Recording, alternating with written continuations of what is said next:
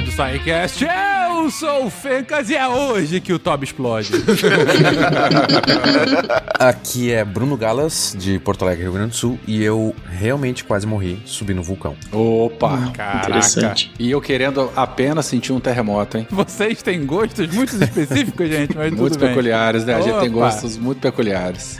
Oi, gente, aqui é o Matheus, diretamente de Mirassol. E explosão Tchacabum, toma dança do verão. Explosão muito quente, quente, feito um vulcão. Talvez só os Eita, mais velhos vão lembrar. Olha, eu sou o mais velho daqui, uh-uh, não frequentava esse ambiente, não. Aqui é Samantha, direto do Triângulo Mineiro, Monte Carmelo. E onde o vulcão vai lavar as mãos? Na... No lavatório. Puts. Nossa. Demorei pra Ok. entender, mas entendi. Caiu a ficha. Tá, vamos, vamos ouvir, vamos ouvir. Quem sabe no decorrer do episódio. Fala galera, aqui é o Werther de Nanuque, Minas Gerais, finalmente. E o melhor documentário sobre vulcanismo que eu já assisti na minha vida foi Vulcano, de 1997. É aquele super vulcão que explode, né? Debaixo de Los Angeles, que em vez de sair jacaré dos esgotos, cara, sai um, um- rio de lava, cara. E Tommy Lee Jones Que faz barreira o pra documentário. poder conduzir o, o- o fluxo pra não invadir eh, Los Angeles, cara. Documentário muito bom. O documentário é ótimo. Foi na época de vários filmes catástrofes que estavam sendo lançados, não é Foi, isso? foi, foi, exatamente. Saiu um outro lá com o 007 também, cara, falando sobre a erupção do Monte Santa Helena. Inferno de Dante, né? Inferno de Dante. Não, mas o Vulcano foi melhor. Tem Tommy Lee Jones, né, cara? O eterno policial do FBI. Olá a todos, aqui é Rafael Silva, o Zipão, falando diretamente de Francisco Morato, São Paulo. E se um vulcão é a espinha do mundo, o que, que seria a lava? O Pus? O Pus? Pois.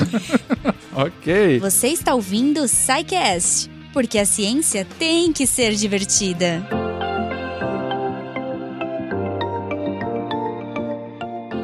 Nós, nesse ritmo de piadas infames no início do episódio, vamos falar sobre vulcões. Cara, esse é um tema é, que há, nossa, há muito tempo que a gente vem falar, ah, um dia a gente tem que falar de vulcões, hein? Um dia vai, um dia chegaremos lá. E cá estamos. E é um tema, ao mesmo tempo, óbvio, que é um assunto sempre que fascina muito a gente, mas ao mesmo tempo, ainda bem, algo um pouco distante da realidade brasileira. Não é algo com o qual a gente se preocupa. A gente tem outras, ah, outros muitos problemas para se preocupar, mas esse, ainda bem, não é um deles. Ainda Tipo assim- Bolsonaro? Não, não, não entremos agora em qualquer discurso político no momento. Mas Tá. o, o ponto é que sempre quando tem uma erupção vulcânica ao redor do mundo, principalmente quando próxima de áreas habitadas, é sempre aquele espetáculo de imagens, né? É sempre aquele temor também de, bom, se vai haver alguma baixa, se vai ter alguma destruição ou coisa assim. Mas como que o vulcão acontece? Por que ele acontece? Como que ele é formado?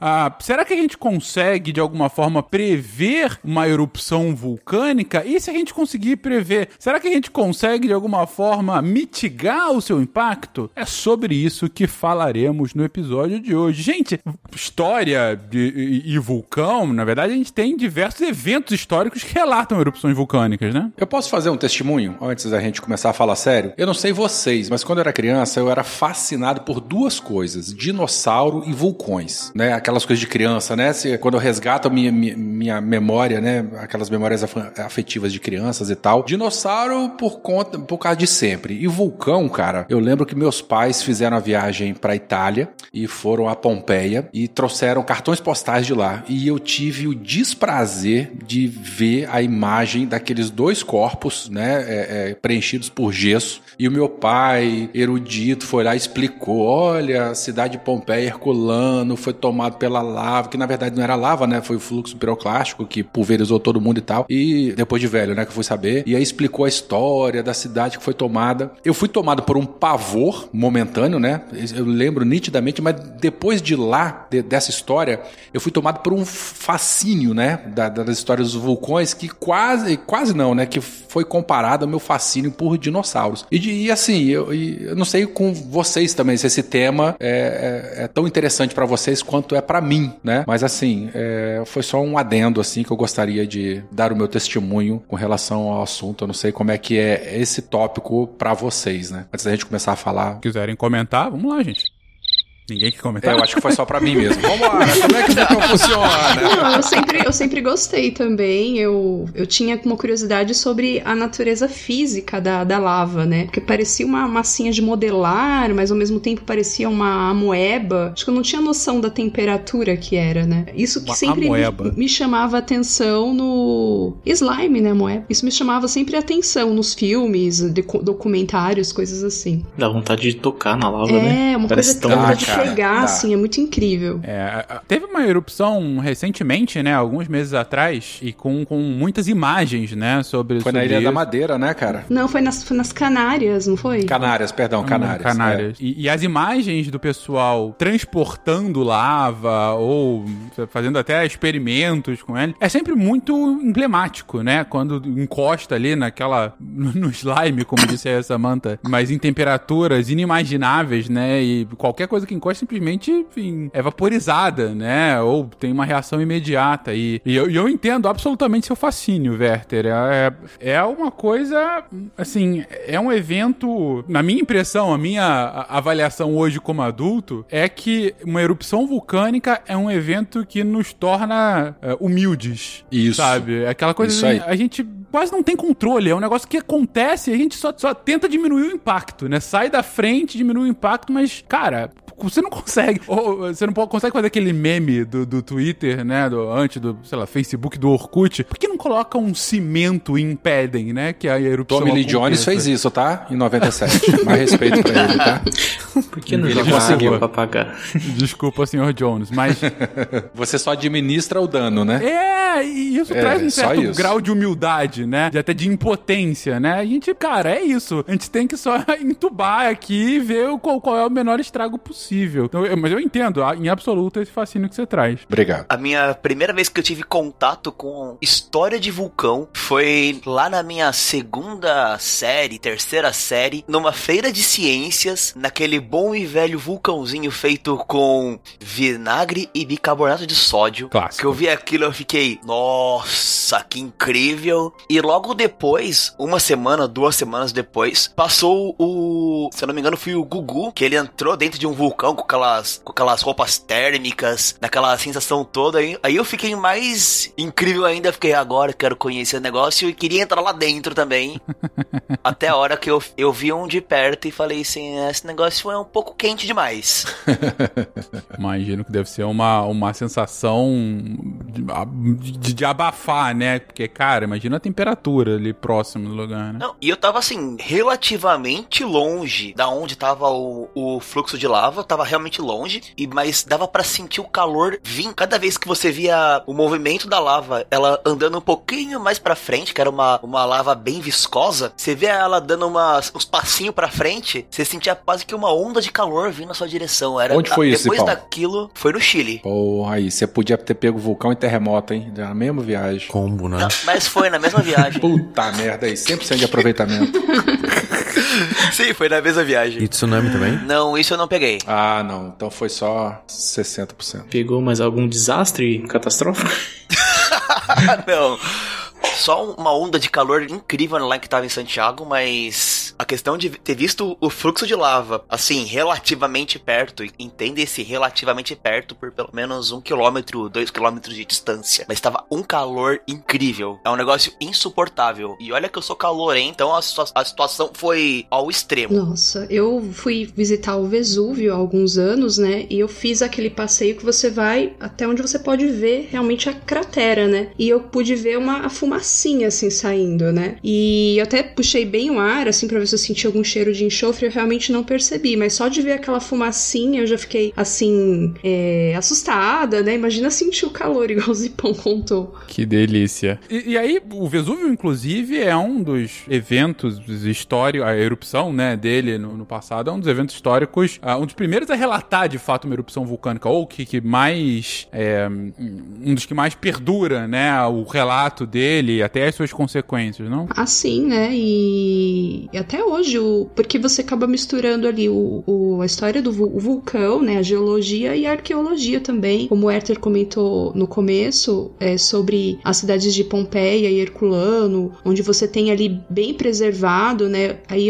eu não sei exatamente com qual mecanismo, mas a erupção ajudou a preservar as estruturas das cidades, então é um passeio bem incrível e que tem tudo muito bem documentado, é, registrado. Sem dúvida alguma. Mas, então assim, a gente há séculos experimenta ou, ou sofre das consequências de erupções vulcânicas, dessa atividade é, é, é, vulcânica. Mas desde quando a gente, de fato, começou a colocar ciência em cima disso, começou a estudar o termo e, e ok, vamos, vamos entender o que está acontecendo aqui? Acho que como nós falamos lá no, no SciCast 429 na questão de, da, da tectonia de placas, né, que foi a, a questão de estudar o terremoto, você começa a estudar os abalos sísmicos, e aí você começa a ter essa associação que em alguns pontos você tinha um tremor e você tinha uma erupção vulcânica, ou você tinha uma erupção vulcânica e depois tinha um, um sismo. Então começou a se fazer essa ligação entre esses pontos e a partir disso começou a surgir essa grande, essa grande área da, da sismologia e vulcanologia, como algumas pessoas gostam de, de chamar. E aí começou a, a se especial, ter as especializações dentro dessa, dessa parte da geografia, da geologia, para começar a realmente entender, como você falou no, no começo, né? Da onde surgem, como nascem,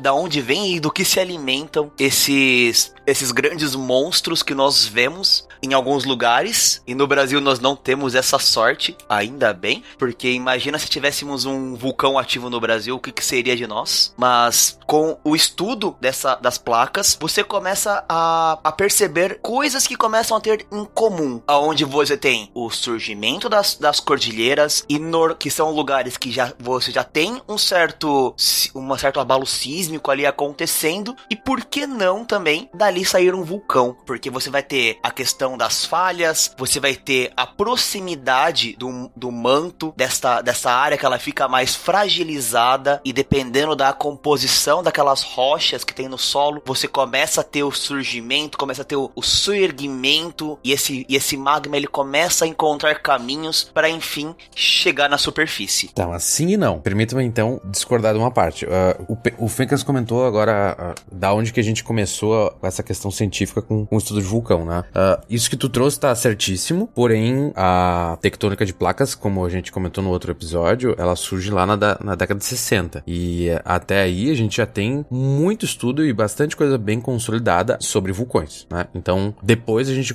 foi conseguido encaixar uh, explicações melhores sobre vulcões, juntando toda a teoria de tectônica de placas. Mas a gente é estudado e tem muito conteúdo e muita coisa já bem boa, bem antes da tectônica de placas, né? Seu ponto é que uh, antes tinham outras explicações para o fenômeno do vulcão, só que ainda não a explicação atual, que é a de tectônica de placas e, e como consequência a atividade vulcânica. Exatamente. E tanto que, é, e muito boas, a, a, gente só diz, ah, olha, tectônica de placas explica isso também, né? É, como é bastante óbvio, eu acho, a nossa, a ligação da humanidade em si com vulcões é há, sei lá, milhares e milhares de anos, né? Possivelmente milhões quase, dependendo do que a gente for tratar como humanidade. Mas, inclusive, tem todas aquelas várias ilhas da Polinésia, uh, ou lá na Oceania, tem várias histórias de criações, é tudo criação do mundo e Deus é tudo relacionado com vulcões. Que a gente aqui não tem tanta, não tem tanta ligação, né? Eu acho que o nosso Deus único explica tudo do jeito dele e a gente não precisa de deuses dos vulcões.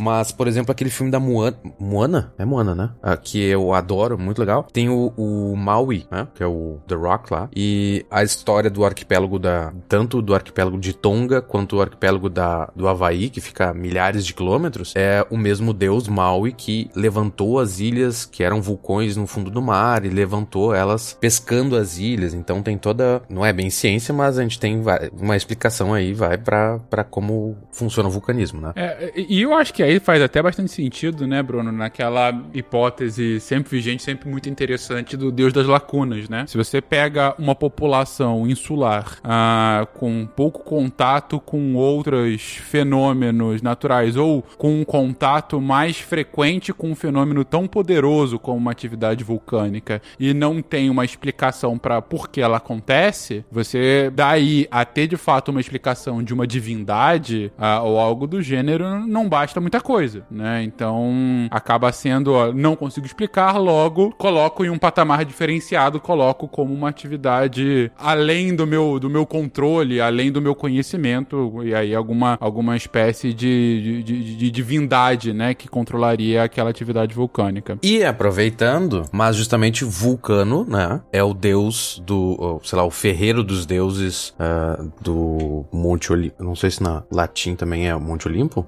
Bom, não sei. Mas então era o, fe o ferreiro, filho de Júpiter, que né, é o análogo para Zeus, e justamente daí que a gente tem Vulcano, tem o nome de vulcão, né? Uhum, uhum, e não. que é um, justamente um vulcão que fica lá na Sicília, na Europa, né? E, e justamente por causa dessa, dessa questão que é quente, como o, o Zipão falou, que ele sentiu o calor mesmo de longe, diziam que Vulcano era um deus que era ferreiro, então ele tava lá, por isso que era quente, tinha uma fornalha lá dentro, e ele fabricava os raios de Zeus, ou de Júpiter, porque justamente, bom, todo mundo sabe que Deus, Zeus e Júpiter é o que ele fica lançando raio por aí, mas porque associado a erupções vulcânicas, a gente tem muito, muito, muito raio. E que são umas coisas lindas, né? Tem umas, uns registros fotográficos fantásticos, né? O céu limpo, né? De, de nuvem de, de, chuva e tempestade, mas a, a, a nuvem de, de, de, gases do vulcão, né? Produzindo a quantidade de raio. Nossa, é coisa linda. Essa nuvem tem até um nome na classificação de nuvens, né? É popularmente conhecida como pirocúmulos, mas também chama cumulonimbus flama, que é a nuvem é, formada pela enorme quantidade de aerossóis, que é liberado na erupção vulcânica, e essa enorme quantidade de aerossóis ajuda a formar uma nuvem mesmo que tem até descarga elétrica, como vocês mencionaram. Viu? Eles explicavam tudo isso sem tectônica, já com da onde vinham os raios de Zeus.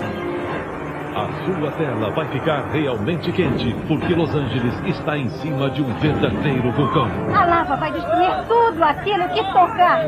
Pegando esse gancho aí de, de nuvens e tal, eu convido os ouvintes a colocarem no Google Imagens a, as fotos da erupção do Monte Santa Helena, que foi uma erupção muito, muito, muito grande, tá? E produziu fotos fantásticas, né? Dessas nuvens aí, é, é, é, enfim, que a Samantha acabou de, de falar. E como a gente tava fa falou um pouco né, dessa questão de humanização, é, é, de, de, de, deuses dos vulcões e tal. Acho que vale a pena só pincelar né, é, que os vulcões têm essa ambiguidade. Né?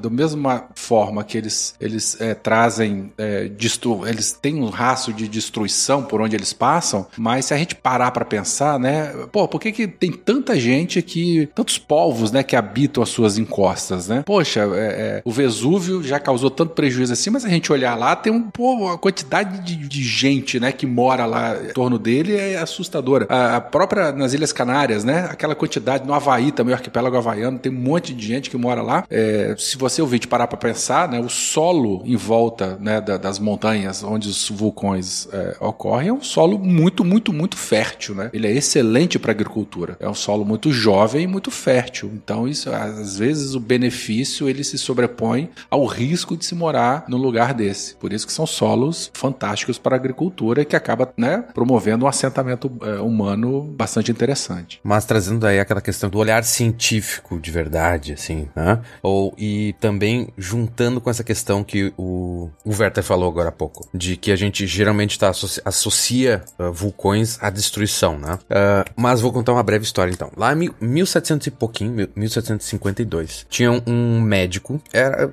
um jovem médico, chamado James Hutton, e ele morava morava em Edimburgo, tá? Na Escócia. E tá, depois a gente vai ver que ele vai ser conhecido como o pai da geologia, porque ele escreveu umas coisas incríveis, assim, teve uns insights muito legal. Só que ele foi expulso de Edimburgo, ou de Edinburgh, né? É, porque ele. Uma mulher lá que era nobre engravidou e não podia e não ficou legal. Ó, fofoca. É. E daí ele foi expulso de Edimburgo pra não ficar muito chato assim. Ele começou a trabalhar, então ele, ele era médico na capital, mas ele foi expulso e virou uh, agricultor agricultor. Ele cuidava de uma fazenda da família deles. E ele ficou 15 anos cuidando dessa fazenda. Só que essa fazenda fica no meio de, de alguns morros, tá? É uma região bem plana, mas tem morros no, no- no limite. E ele ficava a pé da vida porque depois que chovia, logo naquela semana, ele tinha que ir no, no- em toda a plantação e cavar nas. ah, va- como é que é? Ah, valeta ou vala de escoamento, sabe? De. ah, como- Os canais de nome? drenagem, né?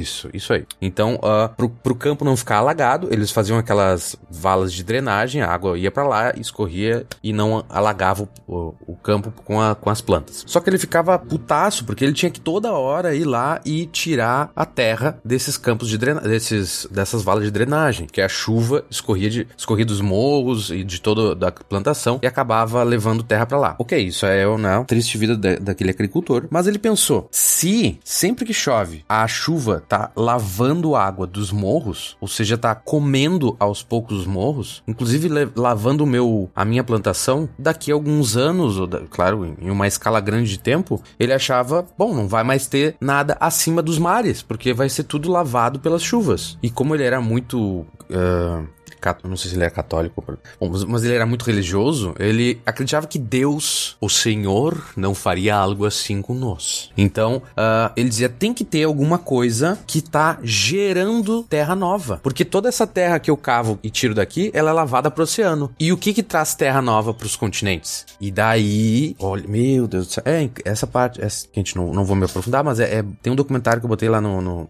link no post, por favor, vejam. Ah, ele, ele propõe então que tá sendo criado em algum lugar, de alguma forma, ah, terras novas. E a gente vai ver, e depois ele, ele chega em algumas conclusões que indicam isso, com a ajuda de, um, de um- uns pequenos amigos dele ali, tipo, tal de David Hume, um James Watt, ah, pessoal, pouca coisa. Eles, então, bom, principalmente o James Hutton, ele vai chegar na conclusão de que vulcões e outros lugares que a gente vai ver estão criando terra nova. Então, a gente sempre pensa em vulcanismo como uma catástrofe, mas ele também é, de certa forma, o que tá, o que nos mantém vivo, né? Ou numa, um período longo de tempo. Porque ao mesmo tempo que a gente tá. ah, ah, isso, claro, ele não sabia no, naquele momento, mas dados os movimentos da- das tectônicas, a gente tá perdendo terra, né? Que vai sendo engolida, né? Pela terra, mas, mas esses, essas erupções vulcânicas acabam criando também novas terras e, e- e criando um. E não só, não qualquer tipo de terra, como você tá falando, terras extremamente eh, eh, preciosas para culturas agrícolas,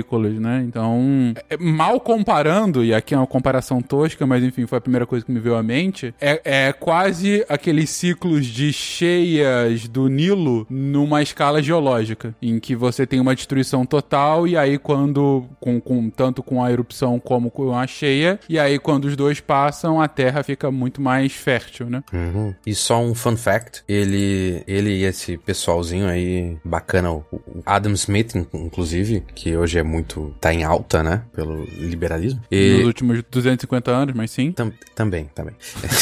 eles criaram o Oyster Club, que eles se reuniam todo dia, todo dia não, toda semana num, num boteco lá na, em Edimburgo pra debater sobre ciência. Então, basicamente, eles criaram o Pint of Science. A, a versão histórica do Point of Science, é verdade. A sua tela vai ficar realmente quente, porque Los Angeles está em cima de um verdadeiro vulcão. A lava vai destruir tudo aquilo que tocar. Beleza, então aí a gente começa a dar um olhar mais científico para o porquê da existência dos vulcões. E o Zipon colocou lá atrás a teoria vigente, né, a hipótese vigente ah, do, de, de como de fato as erupções vulcânicas acontecem, de como e porquê, né, as erupções vulcânicas de fato acontecem. Mas vamos lá, gente, vamos explorar isso um pouquinho mais. A gente já havia comentado rapidamente no cast sobre tectônica de placas, ah, como que a movimentação dessas placas acontecia num, num período geológico e falamos brevemente sobre a atividade vulcânica, mas vamos agora ah, nos aprofundar sobre isso. E aí? Então, tem movimentação da placa, tem um espacinho, sai material, explode, mas como de fato isso acontece, gente? E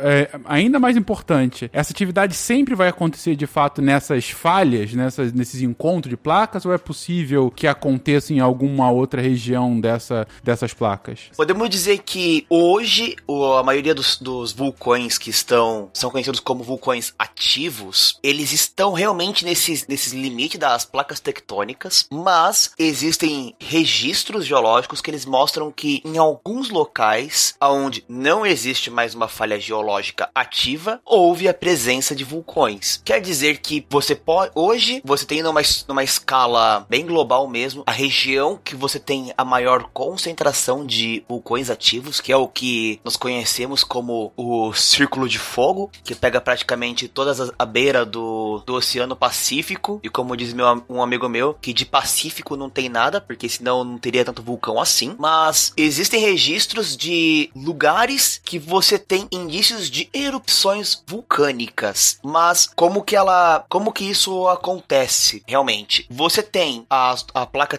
duas placas tectônicas, uma dela que é mais densa e a outra que ela consegue ser menos densa. Ou seja, ela em teoria ela seria mais leve. Quando você tem o encontro dessas duas placas, a mais pesada ela começa a ir para baixo da outra e essa mais leve ela começa a subir. Nesse movimento, você vai ter a presença de terremotos e com esses sismos podem começar a acontecer é, pequenas fraturas naquela rocha do leito. E aí você começa a ter uma a movimentação de daquele magma, aquela pressão e ele começa a tentar procurar para onde que ele vai. Aí ele olha lá naquela rocha, opa, ali tem uma pequena fissura. Vou começar a ir por ali. Aí você vai ter o que? A temperatura que vai estar muito alta por causa do, do, do magma, né? A temperatura do da terra. E aí ela vai começar a tentar se infiltrar. Ela vai fazer um movimento muito parecido com o de percolação da água no, no solo. Só que ela vai fazer o contrário. Ela vai começar a querer subir. E aí você tem aquela questão que muitas pessoas falam assim: ah, o magma é tão quente que ele vai começar a derreter a rocha. Não é bem por aí. Porque senão nós não teríamos nenhum vestígio de, de solo hoje em dia e nós não, não estaríamos nem aqui.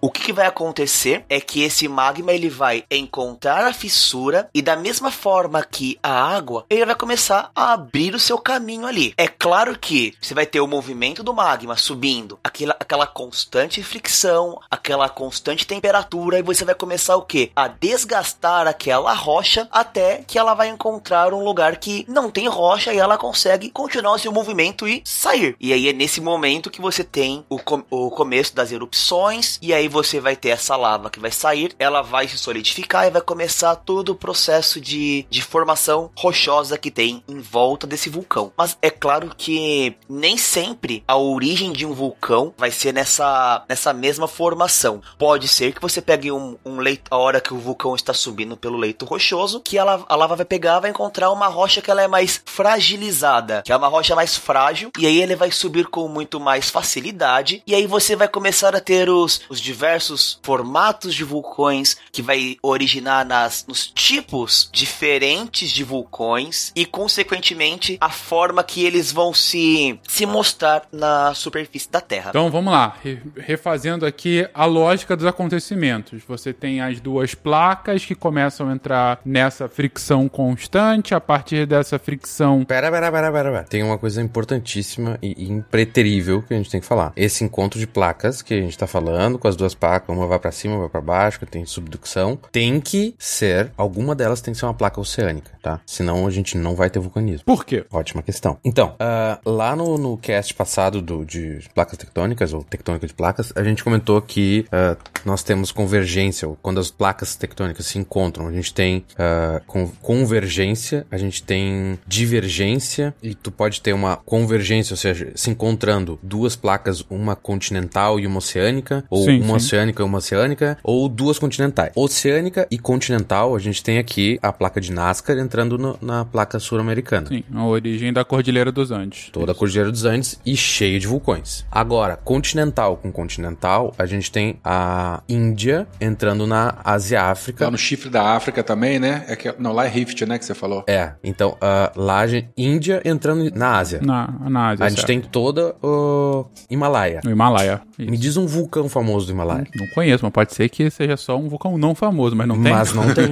Justamente, Ah, a gente não tem quando. Por quê? Sempre quando a gente tiver água, que vai ser um elemento muito, muito precioso aqui, como o Zipão comentou, ah, a gente vai ter alguma coisa líquida em algum momento. Só que quando a gente bota água no sistema, imagina, a gente tem um monte de rocha lá embaixo, o, o manto sólido e, e as, e as placas tectônicas também. Por que, que as coisas ficam líquida, líquidas? Porque quando a gente bota água, e essa água vai vir da placa oceânica, certo? Ah, então aqui, aqui na placa de Nazca, tá? Ela tá entrando embaixo da, da América Latina. Sim, a placa de a placa oceânica é mais densa, ela vai acabar entrando por baixo da placa é, é, continental e aí a água dessa placa oceânica vai começar a vir com a própria placa, certo? Exatamente. E não é que assim, ah, tem um, tem uma, um buraco lá que tá entrando um monte de água, daqui a pouco o oceano acaba. Mas ah, por causa de- dos minerais que a gente tem, a rocha que tem no assoalho oceânico, ela acaba absorvendo, dependendo do tipo de rota, dependendo de um monte de, de fatorzinhos, mas ela acaba absorvendo água na estrutura química dela, certo? Tá bom. Então, como se fosse uma esponjinha. Daí, quando ela entra embaixo de um continente, ou não precisa ser necessariamente de um continente, pode ser de outro- outra placa oceânica, mas ela tá subductando para baixo de uma placa, aquilo vai ser espremido, vai aumentar muito, muito, muito a pressão lá, à medida que ela vai entrando a litosfera, e essa pressão vai fazer a água que tá nesses minerais ser expulsa. Uhum. Essa água faz, olha que mágico. Essa água agora nova nesse sistema, a temperatura do sistema não vai mudar, a pressão do sistema não vai mudar, mas a água vai fazer o ponto de fusão mudar. Então é a mesma coisa quando ah, eu tenho, por exemplo, água, gelo e eu toco, taco sal, boto sal em cima. Ou quando aí, aí no Canadá, imagino que tu já deve ter visto, eles botam sal nas estradas, né? Eu não sei, eu só ouvi falar, nunca vi. Estradas, no- nas calçadas, em tudo, fica tudo salgado aqui. Na calçada também? Não sabia. Sim, Pra descongelar, né? pra descongelar, pra, também pra diminuir o, o- o potencial de escorregar, né, quando você tá andando. o ponto em que a água deixa de ser a, água deixa de ser água líquida e passa a ser sólida ou sólida para líquida. A mesma coisa acontece com a rocha. Então, se a gente tinha rocha sólida antes, agora nas mesmas condições de temperatura e pressão, a gente vai ter aquela mesma rocha líquida por causa da água. Da pressão que a água tá fazendo ali quando tá entrando. Não tem a ver com a pressão, porque a pressão não vai mudar, a pressão do sistema não muda, tá? É só a presença da é água. só então. a presença mágica, daí tem a ver com química, essas coisas. Aí o Matheus explica pra você, eu não sei como. Ele até botou bem bonitinho,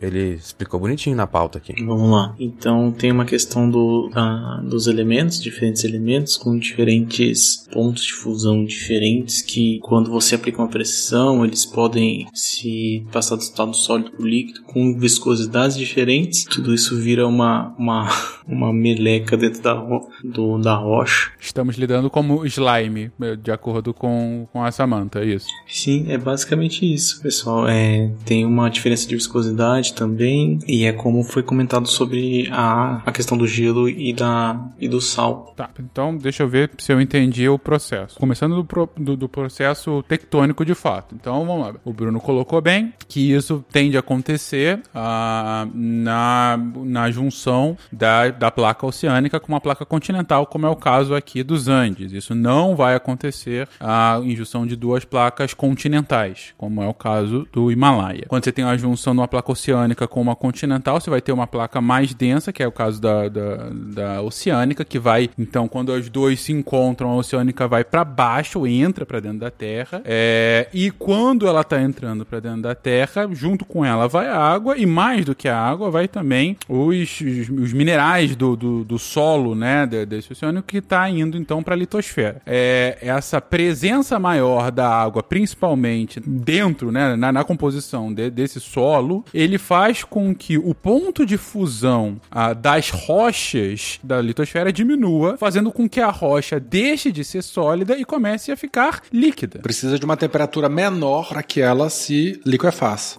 Por aqui ela se liquefaça. Ok, então aí vocês me explicaram, e eu consigo entender bem, o porquê tem então o slime embaixo da Terra. Mas por que motivo esse slime, esse, esse, esse magma, vai em algum momento ser expelido, e de tempos em tempos vai ser expelido na forma de uma erupção vulcânica? Porque ele sobe procurando o caminho, as fraturas que é o que tem nessa região, como o brother explicou mais cedo. Ô Fencas, o interessante também é que a nossa camada rochosa, vou chamar assim porque, desculpa a falta de conhecimento específico, mas é composta de vários elementos químicos e cada elemento químico ele tem uma temperatura de fusão diferente. Então não é que toda a rocha se, se- quando, quando acontece o processo de fusão, toda a rocha ela é fundida. Alguns elementos são têm mais facilidade, assim, digamos, de passar para o estado líquido. Uhum. Parte da rocha vai ser fundida, mas não ela toda. Perfeito. Quanto a isso. Isso, isso vai ser importante depois, porque cada. E não só cada elemento, mas se eu pegar só hidrogênio, hidrogênio puro, eu vou ter que, sei lá, uma, uma temperatura ridiculamente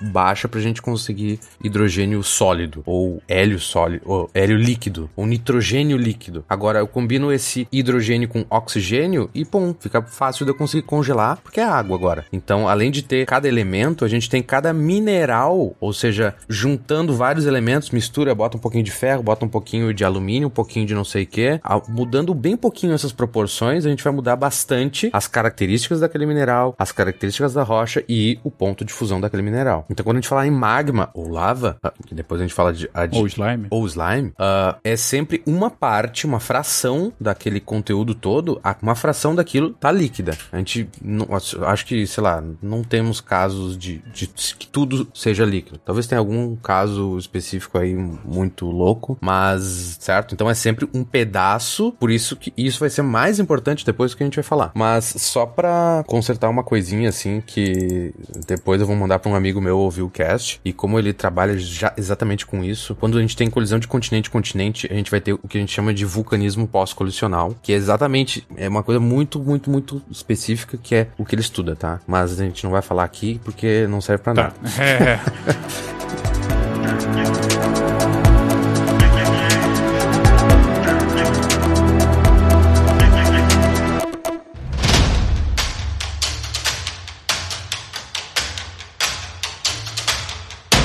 depois de todo esse processo, a presença maior dessa água que veio da placa continental tá alterando o ponto de fusão da rocha na litosfera e parte dela então deixa de ser sólida, começa a ser líquida. É, e como o Zipão colocou lá atrás, por conta de- deles terem esse liquefeito, é, a- começa um processo similar à percolação quando chove, mas no sentido inverso. Ah, essa, essa rocha agora liquefeita começa a procurar espaços dentro do- da- das rochas acima dela, do solo acima dela, agora sim, é, a fim de, enfim, chegar, de, de chegar, de, de encontrar, né, o, o- a altura do solo, né, de fato, o solo descoberto, né, é por conta, aí sim, por conta de, de alguma pressão que ela sofre pra subir, assim, né, deve ter tido alguma, de- deve ter a pressão do próprio planeta empurrando ela pra cima, de, alguma forma, não? Claro, porque ah, pensa numa qualquer coisa que boia, tipo uma boia.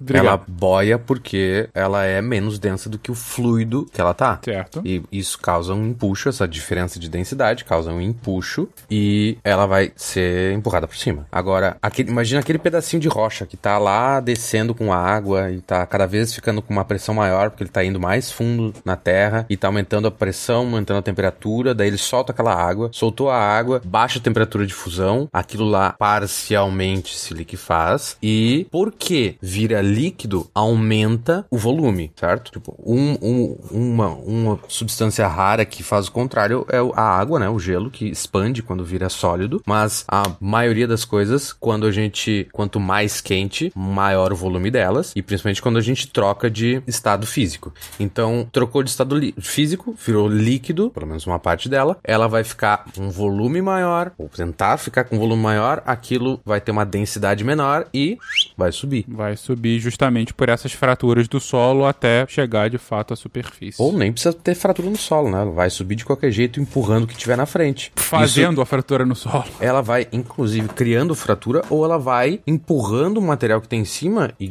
vai criando montanha em cima, ora. Vai criar um domo, vai criar um monte de... Não precisa ter fratura. Se tiver fratura, vai facilitar o caminho desse, dessa slime, certo? Beleza. E aí, ok, esse é o processo, então temos aí o vulcão, temos aí o início da atividade vulcânica. Mas, Bruno, você agora acabou de explicar é, a lógica de quando há o encontro da placa oceânica com a continental. Mas quando são duas oceânicas, qual é. Tem alguma diferença fundamental na atividade vulcânica? Não, a gente tem também. A condição é que uma delas tem a água. Então tem que ter alguma placa, tem que ser oceânica. Então, oceânico, placa oceânica com oceânica, a gente vai ter. A gente vai criar o que a gente chama de arco de ilha. Daí eu convido vocês a, de novo, quem tá ouvindo, ah, querido ouvinte, a abre ali o Google Maps pra gente olhar esse planeta lindo que a gente tem. E pode ir lá, lá nas Filipinas ou nas Ilhas Aleutas, que são um pontilhado de ilha que fica entre a Rússia e os Estados Unidos. Te- Perto tem o Estreito de Bering, né? Aquela região, sim. Quem acompanha pesca mortal também. Isso, exato, isso.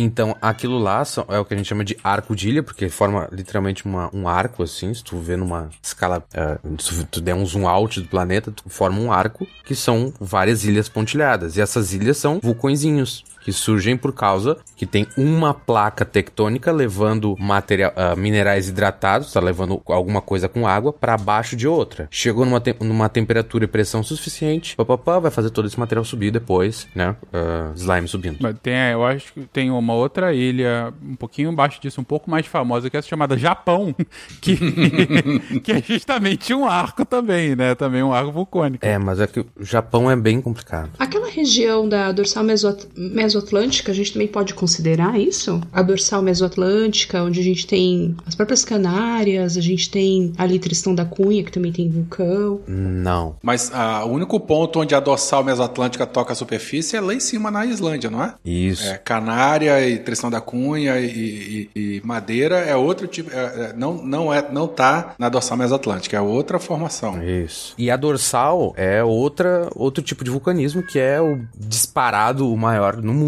mas que a gente não vê porque é embaixo d'água, geralmente, né? A dorsal, na verdade, não é encontro, é separação, né? Especificamente a dorsal mesoatlântica. A gente fala encontro ali porque elas estão ali, né? Uma, uma colada na outra, mas na verdade é uma zona de separação de placas. Aí, especificamente a dorsal mesoatlântica, os É um limite divergente. É, divergente, perdão. Elas se encontram, elas estão se tocando, mas elas estão em sentido divergente. Os continentes estão se separando ali, formando a dorsal mais atlântica. E justamente o resultado disso, desse vulcanismo todo que a gente vai ter, onde a gente tem esse encontro divergente, não vai ser montanhas, mas vai ser o movimento dos, continentes inteiros, né? Vai ser o encontro do outro lado, né? Dessas placas, com as outras placas que estão mais além do- de- desse encontro específico, né? Então, quando a gente tem um rift, ou seja, é uma, uma fenda gigante continental que corta o planeta, ah, imagina o Oceano Atlântico inteiro ali, na metade dele, ah, a gente tem literalmente as placas tectônicas se afastando uma da outra, só que não fica um vácuo entre uma e outra. Não abre um espaço, é, um, um portal para outra dimensão, não? De onde sai Caju? Não é Atlântida.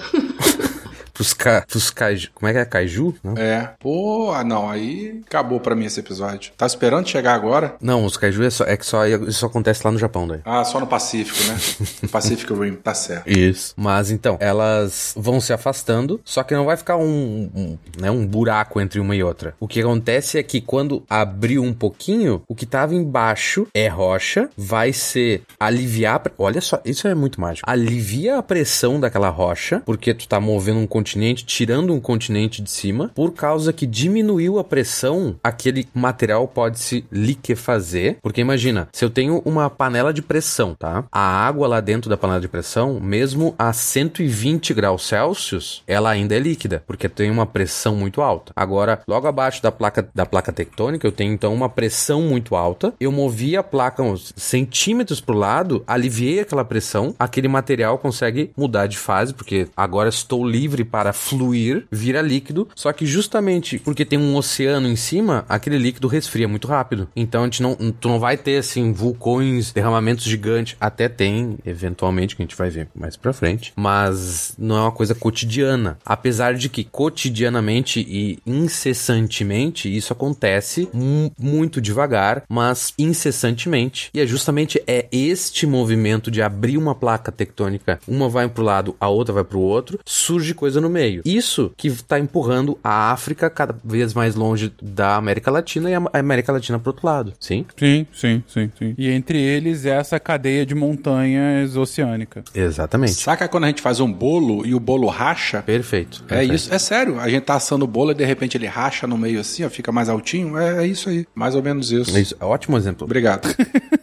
E então, se a gente não tivesse essa, esse rift, essa, esse encontro divergente de placas no meio do Atlântico, a África e a América Latina estariam estagnadas, paradinhas, uma em relação à outra, né? Sim, sim, é verdade. E isso pode acontecer não apenas em oceanos, mas o que a gente vê hoje, uma atividade alta, é em oceanos. Mas como a gente já comentou lá na- no último cast de placas tectônicas, a gente tem o rift do leste da África, que daí vai descendo ali. Eu, pra, faz- pra escrever isso na pauta, eu descobri que tem um país ali que eu não sabia que existia, que é bem pequenininho. Eu não sei falar, Djibouti? Djibouti. Djibouti. Não, Djibouti. Que é, sei lá, uma cidade, né? Basicamente. Não, Não, não é uma cidade, mas é um país bem pequeno mesmo. Isso, isso, Fica é um- ali no isso. início do, do chifre da África, né? Isso. Então começa exatamente ali o Rift, vai descendo a Etiópia, a Quênia, faz uma curvinha em direção à Uganda, daí dá a volta, desce pro Ruanda, ao Burundi, depois pega o lago, lago Danganica, daí na fronteira da República Dominicana com o do República Democrática do Congo, Ah, perdão. Tá. A República Dominicana tá um pouquinho longe, mas É, tudo bem. troquei. É, daí com a Tanzânia, desce mais um pouquinho pelo lago Malawi, no país Malawi, e termina em Moçambique. E é justamente essa região é cheia de lagos e etc, porque esses Sim, tô lagos... vendo. É tipo várias fraturinhas, então. são assim. várias fraturinhas, e daí essas fraturinhas são mais fundas, acontece o quê? Enche d'água, deu. Então a gente tem esse lago, o, o lago Malawi, que é bem grande, o Tanganica, que é bem grande, e essa região aí também tem bastante vulcões. Justamente, Kilimanjaro, que se não me engano é o maior, maior montanha do, da, da África, né? Sim, é o ponto mais alto da África. Então, Kilimanjaro,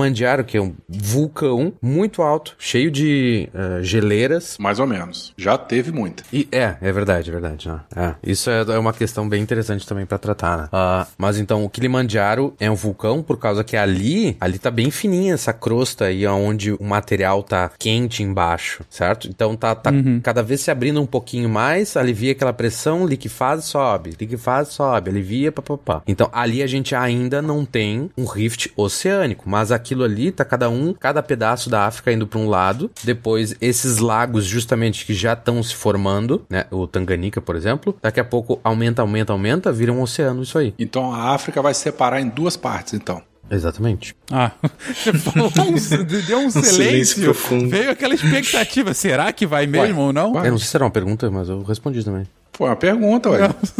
E ali, juntinho do Monte Kilimanjaro, o Monte Kenya e tal, tem o Monte Nyiragongo, que também teve uma erupção bem... Não foi tão famosa, porque não aparece muito nas nossas mídias, né? Mas teve uma erupção vulcânica bem... que morreu bastante gente, inclusive, destruiu uma cidade bem grande. Ah, e esse Monte Nyiragongo, como o... Quem tinha falado? O Werther falou lá no início, ou agora não muito, terras vulcânicas são muito ricas. E esse Monte Nyiragongo traz muito, muito material ah, riquíssimo em o que a gente chama de oligoelementos, né? Tipo, sais minerais. E alimenta nada mais, nada menos do que todo o Serengeti, que fica ali do lado. Então, ah, tem- a gente tem tanta diversidade, tanta riqueza ali por causa desse rift também. É, e quando fala que vulcão, as terras de vulcão são ricas, não, necess, não só também por conta de fertili- fertilizar o solo, né? Mas por conta de diamante e ouro também. Veios de vulcão, né? São muito conhecido, né? porque, por apresentarem é, esses tipos de recursos minerais. Só um parênteses. Mas o Kenya, o, é, o Serengeti é rico em fertilizante mesmo. Tá bom. ok. A sua tela vai ficar realmente quente, porque Los Angeles está em cima de um verdadeiro vulcão. A lava vai destruir tudo aquilo que tocar. Eu quero fazer uma, uma observação. Bem na, na dorsal mesoatlântica, né? Na, na dorsal atlântica, nós temos uma, uma ilha ali que é Tristan de Cunha, que ela é considerada a ilha mais isolada do mundo. É a ilha que você tem os acessos mais longe. E ela está justamente na beirada da dorsal mesoatlântica. Então, ela tá começando. Por ali já começa a ter um certo indício, algumas certas fraturas ali que podem sugerir que na própria dorsal mesoatlântica vai chegar um momento que ela também vai começar a se tornar um arco de ilhas. Na década de 60, né? Acho que foi na década de 60, teve uma erupção ali na Entrestão da Cunha que é, fez com que toda a ilha tivesse que ser eva- evacuada. Ali é um pequeno arquipélago, acho que são três ou quatro ilhas, e por conta dessa erupção, eles evacuaram todas aquelas pessoas, levaram levaram pra Inglaterra, né? Porque Tristão da Cunha é como Tristão, era acho que eram umas 300 pessoas quase.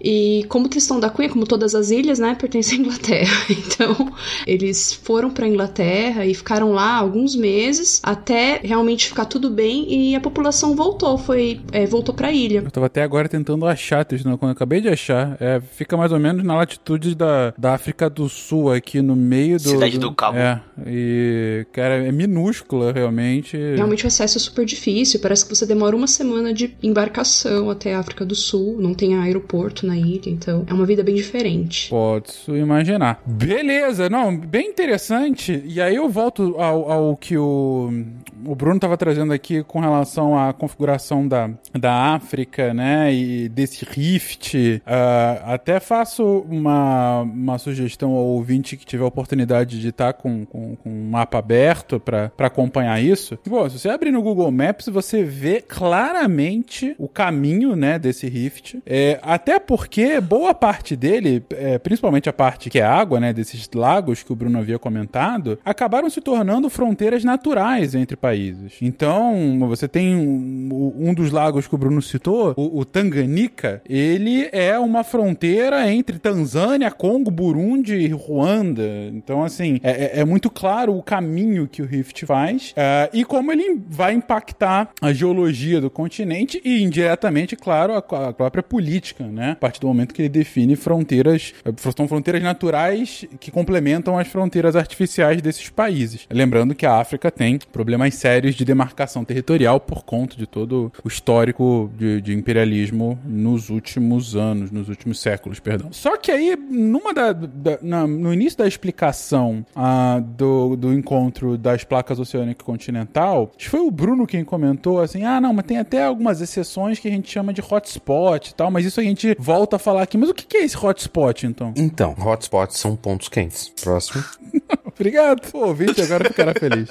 pra gente bater o martelo, a gente pode falar, afirmar isso. E só. Por quê? Uh, lembra que lá o, o Zipão falou no início de que com a tectônica de placas a gente consegue explicar muita coisa. E é isso aí. Com a tectônica de placas a gente consegue explicar coisa pra caralho. Encaixa, é incrível como é bonito. Mas hotspots a gente não consegue explicar direitinho. Tem várias teorias que a gente pode abordar, mas não existe uma teoria, bah, essa tá legal, vamos bater o martelo, todo mundo aceita. Não tem nada tão bem consolidado como as placas tectônicas, literalmente, figurativamente, né? Por exemplo, uh, o mais famoso, creio eu, é o próprio Havaí. Então, como a gente já comentou lá há algum tempo, o, o círculo de fogo, que não é circular e não tem fogo porque é lava. Uh... o Bruno é o chatão do rolê, né? É, é muito é chato, cara. É espalha a rodinha. Alguém fala, círculo de fogo, muito maneiro aquele filme. Você sabe que cientificamente isso é errado, né, cara? Não é nem um círculo, não tem fogo. Porra, eu, eu, eu, eu, eu chego falando do caju e o cara já. Não, mas não tem nada de. Porra, chatão do rolê. Desculpa, Bruno. Aí você sabe que, que o bullying é parte do amor. Mas claro, aí, claro. Uh, mas então, o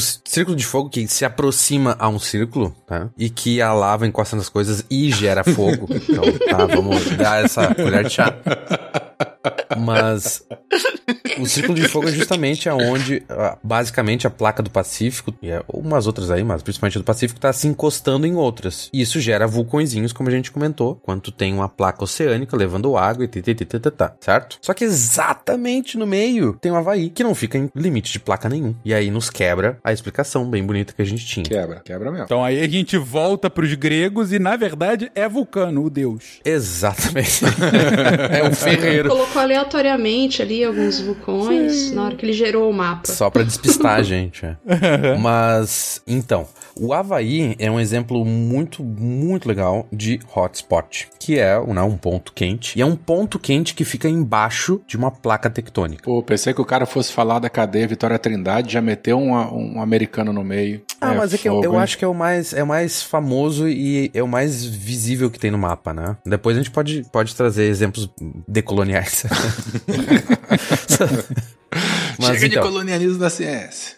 Rogerinho. Então, ali a gente tem uh, aquela questão do, de necessitar de água nesse sistema, né? De minerais hidratados sendo levado a uma profundidade. O hotspot não precisa disso. E uma das teorias, certo? É que seja um material muito, muito, muito quente que vem lá do limite entre o manto da Terra com o núcleo da Terra. O manto da Terra é quente, mas o núcleo é brincadeira, é, tipo absurdo. Não, olha né? só, e não só a questão de temperatura, uma questão de profundidade também. Vamos, vamos lembrar, eu, assim, eu não, não lembro do- da- das espessuras, né? Mas a crosta é fininha, o manto é espesso pra caramba e a profundidade do núcleo. Então imagina essa- esse material vindo lá do núcleo, atravessando todo o manto e chegando também até a superfície. né? A, a escala de grandeza da coisa, né? Porque a lava que a gente conhece é formada aqui, ó, a, a- a poucos quilômetros. A de- poucos de- Isso, é, exatamente. Centenas de quilômetros. É, e num pouca nós estamos falando de quantas milhares de quilômetros de profundidade? Exatamente, mas é ótimo, muito bem ressaltado. Obrigado. Então, essa, esse material que tá lá, tá subindo, tá? Porque tá muito quente. Então, imagina um pedaço do manto que entrou em contato com o núcleo. Tava ali do ladinho do núcleo, só que ele fica muito tempo e tá esquentando, porque, né, um tá encostando no outro. Ele esquenta tanto que, de novo, como a gente comentou lá, física básica isso, a gente dilata o material por dilatação térmica, né? Dilatou, aumentou o volume e, portanto, boia, né? Só que, claro, que a gente não tá. É boia uma coisa sólida numa coisa sólida também. Então leva uma escala de tempo absurda para esse material se mover também. Então, ah, chega aqui na superfície e dá um, um estrago grande de início, que depois a gente fala, que são as lips, né? Mas. Só que esse, esse material continua subindo. Imagina uma lâmpada de. Como é que é? Lâmpada de la- lava lamp, né? Então, ela tem aquele bojo maior daquela slime que ela.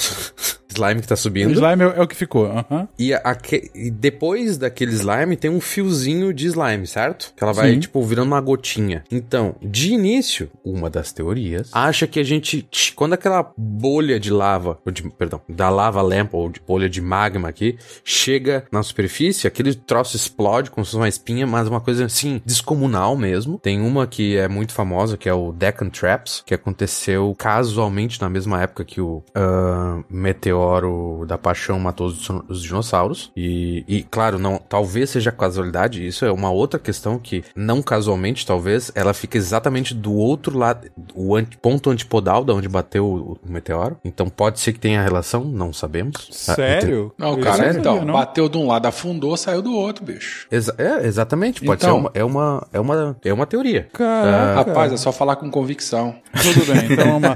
Como o meteoro da paixão matou os dinossauros, veio depois a espinha do outro lado da Terra. É basicamente isso. Foi isso, foi isso, rapaz. Foi isso. Tá certo. Entendi. E justamente, a gente não pode só falar que foi o meteoro da, da paixão, mas talvez da um Paixão conjunto dos dois, porque o vulcanismo, esse de hotspot que aconteceu e começou lá no Deccan Traps, que é na, na Índia hoje, ele durou milhares de anos, entende? Então tu teve um meteoro que estragou, mas pra quem continuou, ainda ficou milhares de anos com, com um vulcanismo gigante, inigualável, escala continental, que ele cobriu com lava o que é hoje metade da Índia. Metade da Índia. É muita coisa. Puta merda. É como se fosse uma mega espinha que explode e depois fica sangrando por um tempo. Ex- per- Perfeito. Dá pra fazer. Vamos fazer um paper no fim, né? A gente tá aqui com as analogias maravilhosas. Mas, mas não, mas entendi, entendi. Mas eu não sabia desse específico do meteoro, não. Caraca, entendi. E aí, e esse foi o caso do Havaí também, então, que é um. que fica no meio do, do- de uma placa e, mas de alguma forma, veio essa, esse slime da- desde o núcleo até a superfície e formou a, o, o arquipélago que hoje é o Havaí. Exatamente. Só que, então, placas tectônicas estão aí em cima, são a casquinha da Terra, tá? Certo? E eu disse, o material que vem pro hotspot, ele vem lá de baixo, cruza todo o manto e tal, tá, tá, tá. Então, ele fica parado em relação às placas tectônicas. Elas ficam se movendo em cima dele e ele fica parado. Então, quando a placa tectônica anda, aquele troço muda de lugar. E é justamente por isso que a gente olha no, no mapa aí, uh, abram o Google Maps, e olhando o Havaí, a gente vê todo um apontilhado de ilhas. As, eu eu não sou bom de coordenar. Noro, noroeste? É, noroeste do Havaí. Hã? Ah, entendi. É como se fosse pingando. Você teve a primeira erupção aqui, que é a ilha principal, a ilha do Havaí, e aí a noroeste você tem mais um, algumas ilhas, né? Você tem pelo menos mais umas 10 ilhas. A grande ilha é a mais jovem, que tem atividade sísmica mais intensa, e as outras ilhas menores são as mais antigas, até porque elas já foram, elas são mais erodidas.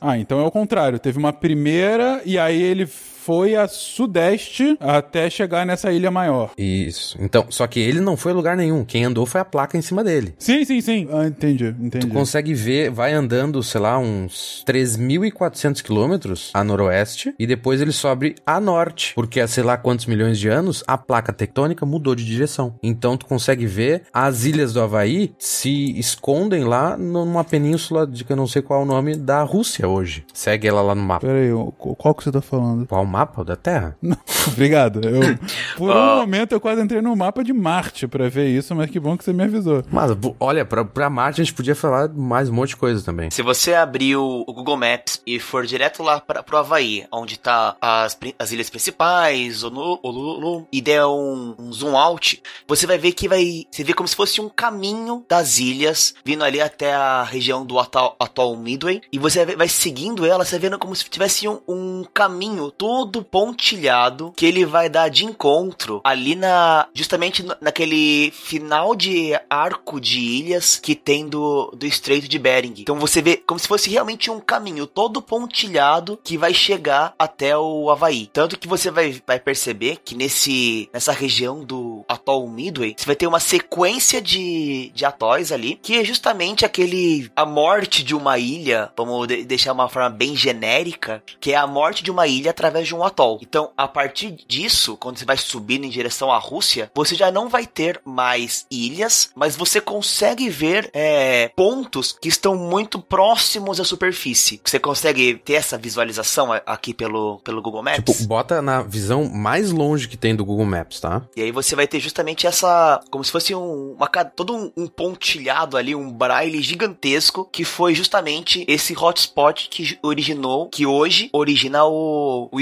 estado do Havaí. É, sendo franco com vocês, eu consigo ver o atol Midway, mas não esse, essas cadeias até ali. Eu consigo ver, claro, o círculo do, do, do Bering. Colocar no relevo do Google Maps, dá pra ver direitinho isso. Ah, é, é mais inteligente. Boa, obrigado, Samantha. Então, é, gente, como, como a Samantha colocou aí, é, é, se você colocar no modo, não no modo mapa, mas na camada, na imagem de satélite, você consegue ver, partindo do Havaí, então você, você coloca na imagem de satélite ali do Google Google Maps. A ilha mais à direita, a grande ilha, é a mais recente, onde tem mais, é a mais recente, mais vulcanismo. E as outras ilhas à esquerda subindo, né, a noroeste, são as ilhas mais antigas. São, são mais antigas. Não, e até faz sentido porque algumas têm, desapareceram, como o Zipon colocou agora. Virando atol, exatamente. Exatamente. Então, se você, para você achar, gente, vai até o Oceano Pacífico, acha o Havaí, coloca a imagem como satélite, e aí você vai vendo, né, em, desde a maior ilha do Havaí aqui, é, em direção né, noroeste, você vai ver não só as próprias ilhas que, que fazem, que compõem o arquipélago do Havaí, mas você vai ver né, no satélite algumas imagens meio que picotadas, ou como disse o Zipão agora, parece é, pontos de braille, né? Um relevo um pouco diferente no oceano. Continuando, você vai chegar aos atual, ao atual Midway, e aí, um pouquinho depois do atual Midway,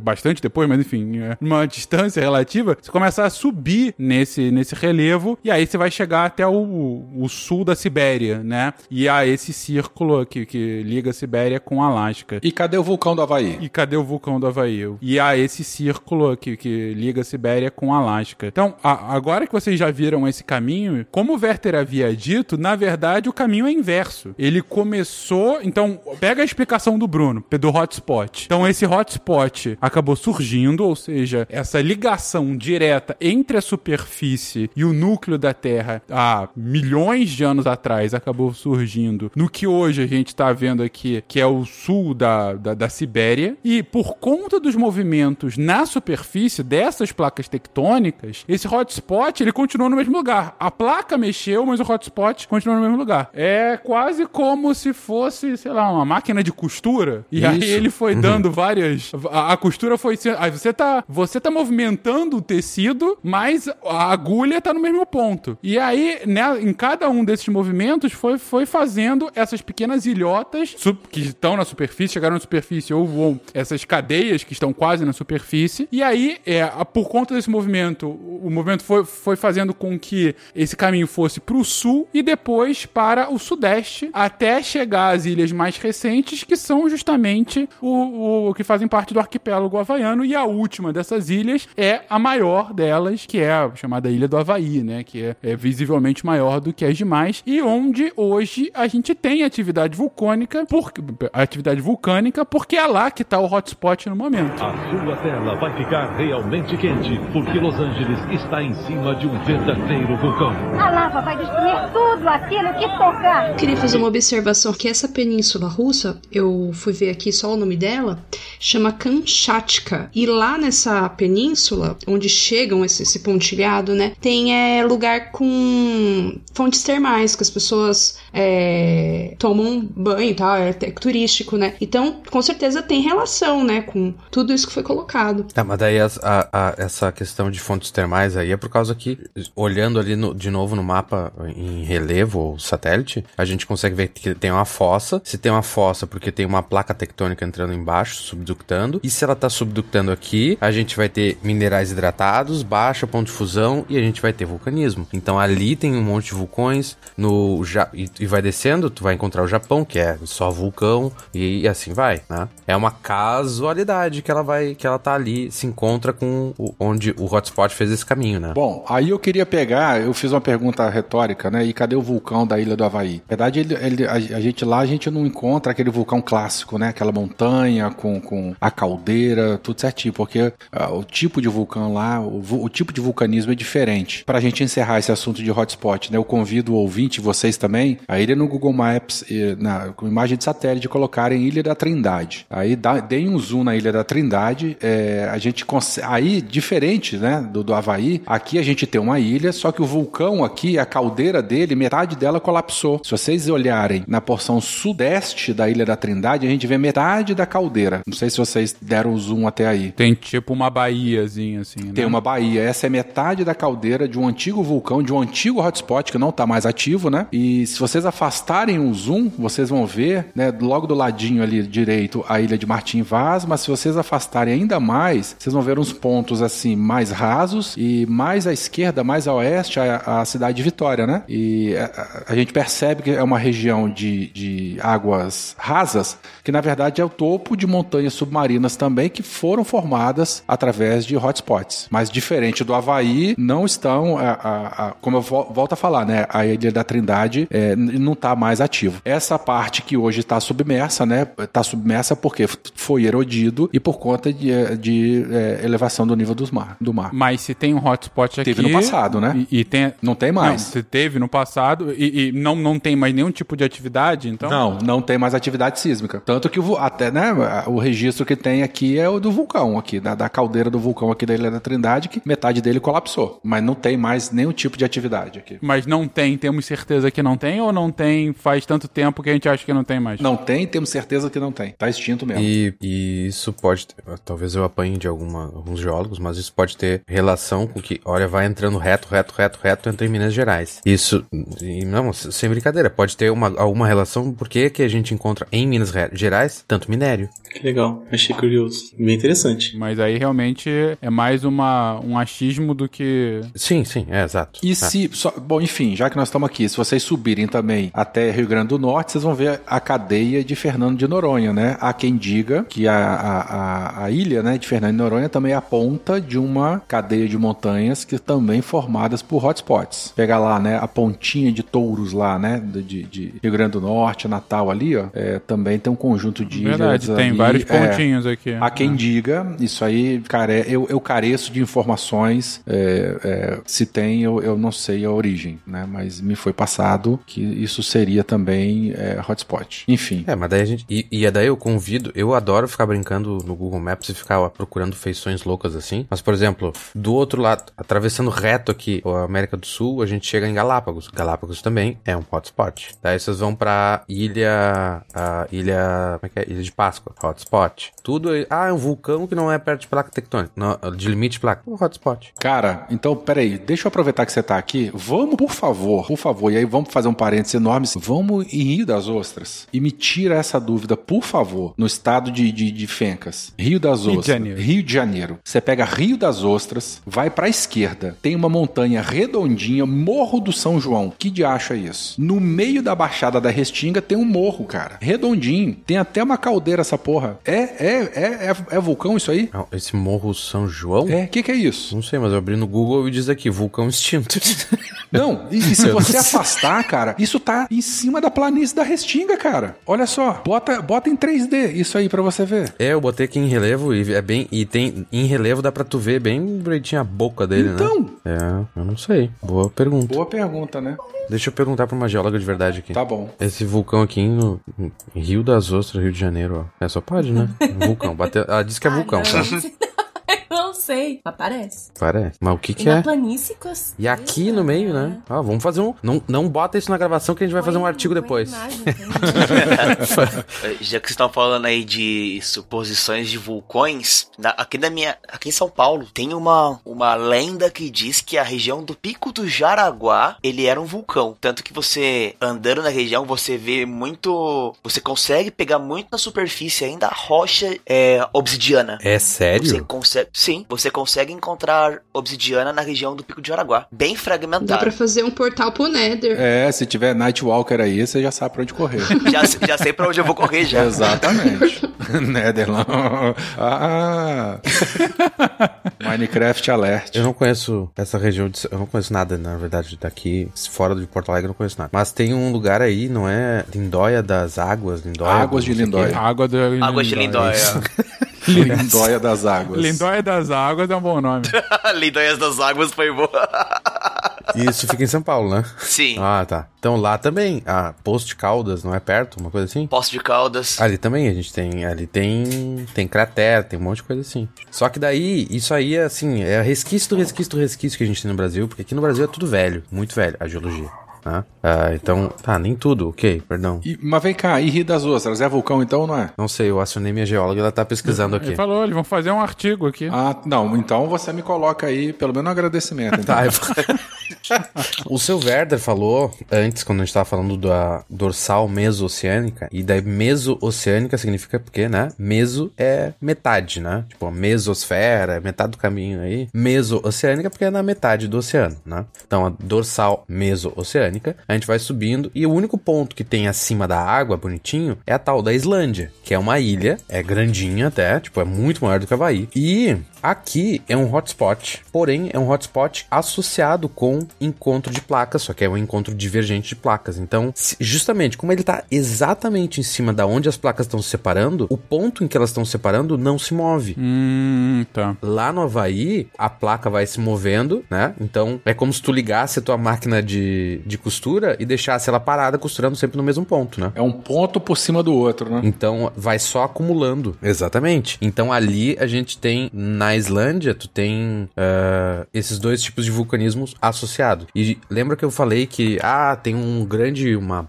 o início, a bolha que, que explode lá, a espinha no início? Dá um zoom out na Islândia aí. E lembra lá de novo que o Werther falou, ah, porque lá na Islândia o mar é muito, muito raso, né? É. Tem, eu não lembro quanto, quanto Se disse. comparar, 300? não, se comparar, né, do, do- do meio do Atlântico, os mares árticos e antárticos, eles têm uma profundidade menor, na média. E daí tu tu consegue ver ao redor da Islândia, se tu olhar no Google Maps com imagem de satélite, uma parte bem de azul bem clarinho. Isso, exato, Que é exatamente. justamente essa parte aí foi a que explodiu e blá, espalhou lava pra tudo que é lado, fez essa plataforma e depois foi acumulando mais e mais e mais e mais, sempre no mesmo ponto, até virar uma ilha grande, a Islândia. Muito bem, cara, realmente. Parece uma bolha que ficou aqui no Mar do Norte. Se você olhar bem, dá pra ver inclusive a Bjork.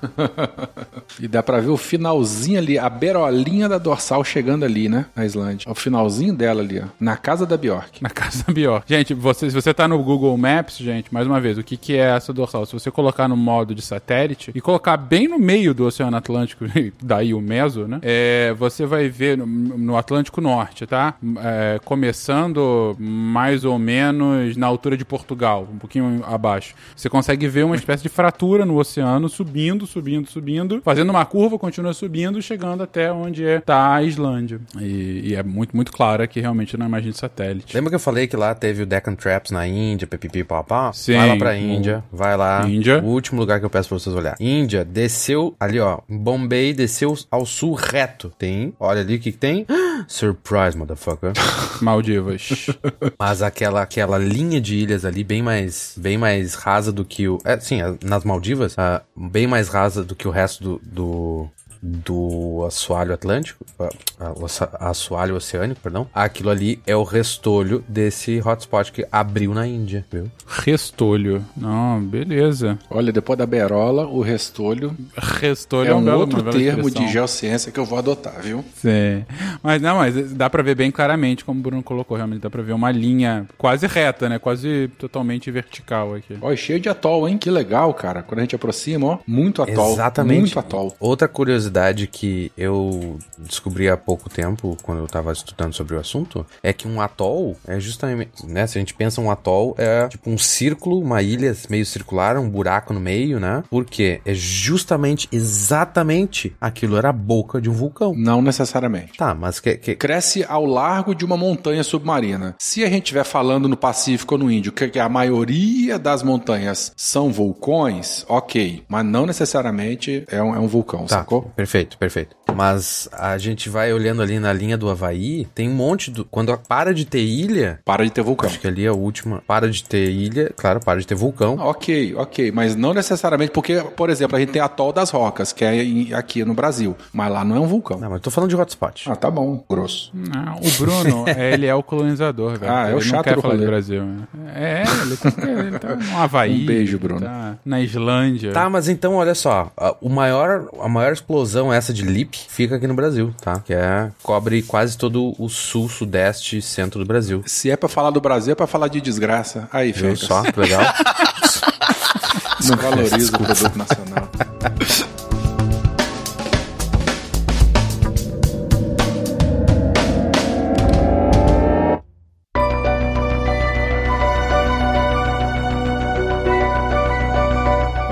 Mudando de assunto, gente, vamos falar um pouquinho sobre essa, essa composição do slime. O Bruno tinha colocado antes que ah, é, ah, são rochas liquefeitas, mas não todas as rochas. Você tem ainda muitas que continuam no estado sólido. Então, qual é a, a composição desse magma, desse lava, dessa lava? A gente tem vários tipos de magma, certo? Que cada cada um tu vai ter uma porcentagem maior ou menor de alguns minerais, certo? Então tu tem lá um, ah, eu não botei aqui o gráfico, mas bom, tu tem tu tem gráfico mostrando porcentagem quanto tu tem o, o QAP, é quanto tu tem de quartzo vai ser mais esse tipo de lava, quanto vai ter não sei o que, sabe, olivina e um, vários minerais vão mudando o tipo de lava. Só que tem uma coisa muito importante com a presença e a porcentagem desses minerais e tem a ver com o que a gente estava falando antes de que é sempre parcialmente fundida essa rocha. Por quê? Quando a gente tem uma temperatura muito alta, a gente consegue derreter muita coisa. Nossa, derrete um monte de mineral, bah, vai todo mundo junto. E quando a gente tem esse tipo de lava, que é muito, muito quente, a gente chama de lava basáltica, ou magma basáltico, tá? Então, ele chega de 1000 a 1200 graus Celsius. É muito quente, muito quente. E tem. ah, tu vai ter gás junto, porque daí tu tá mudando quando tu derrete a. a- Lembra que eu falei que tu libera os minerais hidratados, daí tu vai vai liberar água, tu vai liberar gás junto, libera... Nossa, vira uma loucura aquilo lá, uma sopa de coisa derretida, coisa que não tá derretida, e aquilo vai subir. Quando depois tá lá na beirola do, do vulcão, esse basalto, esse, esse, essa parte, digamos, como é que a gente chamou de. Uh, slime. o slime vai ser cuspido lá de cima, lá do, do, vulcão. E como ele tá muito quente, tem essa porcentagem bem grande de, de vários tipos de minerais. Ele. E são minerais bem uh, simples, tá? Depois a gente explica melhor isso. Uh, isso vai ser muito líquido, muito fluido. Ou, ao contrário, pouco viscoso. E daí entra no que o, Werther tinha falado lá. Uh, o vulcão no Havaí, porque tu olha assim, cadê o vulcão? Cadê o vulcão? Tu olha pro lado, olha pro outro, tu não vê aquele. Se, se eu pedir para todo mundo que tá ouvindo o cast desenhar o vulcão, vai todo mundo desenhar um conezinho bonitinho, com uma boquinha e etc, etc. Só que quando a gente tem um magma basáltico, a gente vai gerar um vulcão escudo, que é o tipo do Mauna Loa, no Havaí, que é uh, um, um, uma das maiores montanhas do mundo, se a gente contar, ou é a maior montanha do mundo, se a gente contar desde a base dela, que fica abaixo do, do nível do mar, né? Mas, justamente, como ele é muito fluido, ele escorre bastante. É como é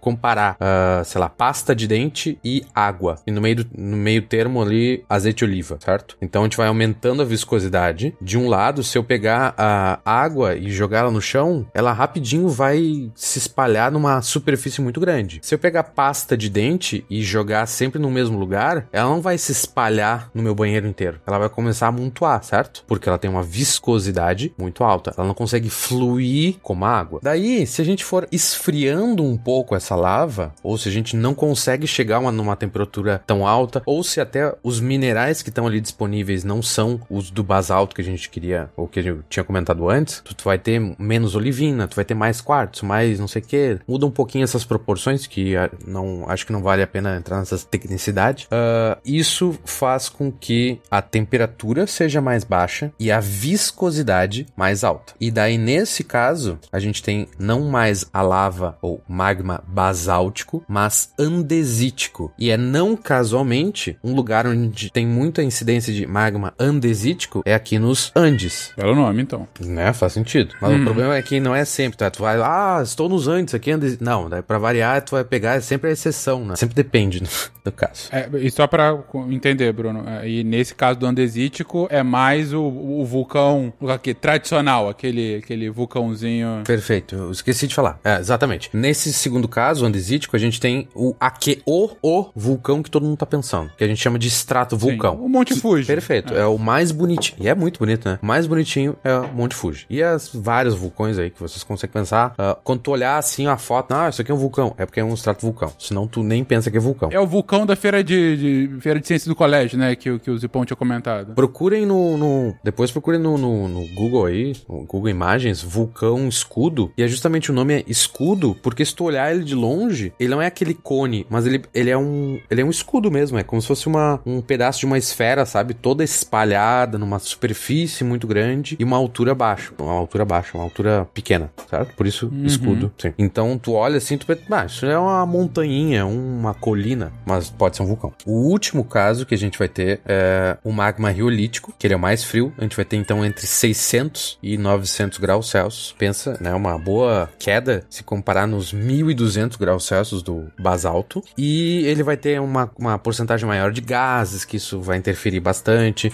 Ele tem muito, muito, muito mais quartzo, que isso interfere muito, porque o quartzo ele forma uma cadeia ali quimicamente, daí o Matheus pode explicar melhor do que eu, mas ele, o quartzo forma uma cadeia longa de como se fosse um, não vai ser um polímero, mas é, mais parecido, parecido. Isso, é tipo um polímero e justamente porque aquele troço é tipo um trem andando assim, ele vai ser muito mais viscoso. Então, em vez de unidades pequenas de, de tetraedros, como, como no caso do basalto, a gente vai ter aquele trem gigante de quartzo, de, de, de sílica andando e forma um magma mais viscoso, tá? Uma maneira mais, talvez mais, mais simples de pensar nisso é aquela experiência com amido de milho, que você mistura amido de milho em água e ele começa a ficar mais, mais, mais viscoso, né? Talvez isso ajude um pouquinho. Então é como se fosse um amido de milho quente pra cacete.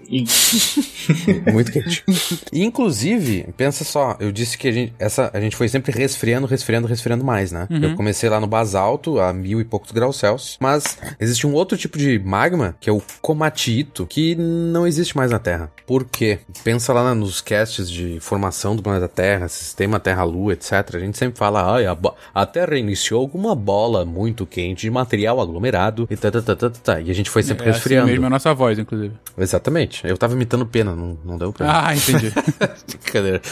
Mas, ah, antigamente, há bilhões de anos atrás, a gente tinha esse magma, era viável, acontecia na Terra. Ele chegava a 1600 graus Celsius. Hoje a Terra já resfriou e a gente não consegue alcançar essa temperatura. A Terra não é mais tão quente pra gerar esse tipo de. Exatamente, não existe mais isso. A gente, aqui no Brasil tem, mas é- são coisas que foram formadas há 3 bilhões de anos atrás, certo? Entendi. Então Uhum. hoje, ou talvez daqui a alguns milhões de anos, bilhões, a gente não tenha mais o basal, que é um mais quente desses que eu falei agora, né? Sei lá, tô chutando, não sei. Então a gente vai cada vez tendo menos tipos de magma até não ter nenhum, tipo Marte. Ele é um planeta menor, resfriou muito mais rápido, não tem mais vulcanismo, porque a lava não chega no, no- no- na temperatura. Faz todo sentido.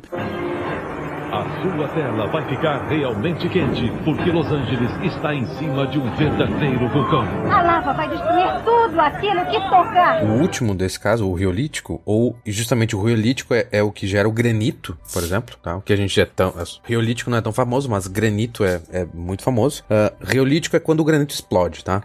Ou mais ou menos aí. Então, ah, hum, os que a gente falou antes, andesítico forma aquele vulcão bonitinho. O basalto forma o vulcão do Havaí, o escudo. O riolítico não forma vulcão, porque ele é tão, tão, tão ah, viscoso que ele não consegue se mover rápido o suficiente, enquanto que a pressão dentro da, da caldeira, etc., a pressão no vulcão vai aumentando, aumentando, aumentando, e aquele troço não consegue se mover, não expande, não sai da frente, e ele simplesmente explode. Explode feio e não, não forma nenhum vulcão. Ele, ele geralmente explode toda aquela região. Por exemplo, Yellowstone é isso. Tu vê assim, Yellowstone, ah, cadê, cadê o vulcão do Yellowstone? Não tem, porque quando explodiu, não sobrou nada daquele vulcão. A, a gente tem hoje uma caldeira, ou seja, um- uma cratera de 70 quilômetros. Aquilo era a boca do vulcão. Ou tu tem, por exemplo, ah, o lago Taupo, que fica na ilha. Tu pega a ilha norte da Nova Zelândia, ela é bem bonitinha, ah, meio, meio esférica assim, e no meio dela tem um, um lago. Não é casual, né? Não é por acaso que ela é desse formato, mas ela é, é um vulcãozão gigante. E aquele lago gigante de 30 quilômetros de diâmetro era a boca de um vulcão. Só que Caraca. era um magma riolítico. Então ele, em vez de ele fluir, liberar, espalhar lava e liberar aquela pressão, ele não consegue se mover rápido o suficiente, acumula pressão e ele explode como se fosse uma panela de pressão que explode. Ou seja, ao invés de da Nova, da Nova Zelândia ter um Monte Fuji, formou de fato um lago no meio do Isso, continente. Isso, exatamente, exatamente. Que Então, coisa. é, esse, ou por exemplo, o, o lá o Santa Helena, Monte Santa Helena, que o Werther comentou lá no início do cast, ele formou, por- porque, claro, eu dei exemplos aqui mais didáticos, né, no Andes tem andesítico, o vu- pá, pá, pá. mas tu pode, num único vulcão, tu tem mais de um tipo de lava, tá, é, pra variar, é, depende e, e complicado, né, mas então, no Santa Helena, tu teve uma erupção de um tipo, e o restolho que ficou dentro do vulcão, ali no, no finzinho da erupção, era uma, ma- era era riolítico. E ele não saiu escorrendo, ele só formou um que a gente chama de domo vulcânico ali, que fica uma, uma como se fosse uma caroço no meio do vulcão. Então talvez, e muito provavelmente, se ele entrar em, em erupção de novo, aquela parte lá de cima não vai escorrer bonitinha pro lado, porque ela é muito, muito viscosa, vai explodir como se fosse uma panela de pressão. E é provavelmente isso que aconteceu da outra vez. Criou uma casquinha, digamos assim, uma tampa na boca do vulcão, que ela não é, não é viscosa, quer dizer, ela é muito viscosa, então ela não se escorre, não sai da frente da boca do vulcão, e quando ele vai limpar a garganta, essa pressão se acumula, se acumula, se acumula, até que ele troço explodir de uma maneira explosiva. De uma maneira horrorosa. Bom, É. fica aí então. É... Ou seja, pelo que eu tô entendendo, o pro, pro um ser humano que esteja próximo a uma região com atividades vulcânicas, o pior dos casos é estar próximo desse terceiro, né? Exatamente. Porque lá no. Se tu tiver no Havaí, o Havaí, tu vai ter quase sempre lava basáltica, que ela só escorre. E ela não é assim, nossa, que lava rápida. Eu procurei aqui na, na, num site de monitoramento de vulcão do Havaí e o recorde de velocidade de uma lava basáltica é de 30 km por hora. Então dá pra tu fugir. Tipo, é, é- é rápido, mas dá pra, dá pra fugir. Pega um carro e vai embora, sabe? Dá pra fazer um filme. Dá, é legal, é uma velocidade legal, né? Dá pra fazer TikTok também, que é algo ainda mais atualizado. Mas dá pra fazer um filme em que você tá com seu carro indo mais rápido do que a lava se aproximando. Enquanto que o riolítico, ela simplesmente não se mexe. Não dá pra fazer um filme. Só que é justamente esse não se mexer que acumula pressão e daí explode. E quando explode, daí da explosão, tu não tem como fugir. Impressionante. E é uma senhora pressão, pelo que eu tô entendendo, né? Pra criar um- esse- esses acidentes geográficos, assim, do tamanho de um lago, você imagina o tamanho da... A gente teve alguma explosão vulcânica riolítica recente? É, pode ser, vocês saibam? Não sei.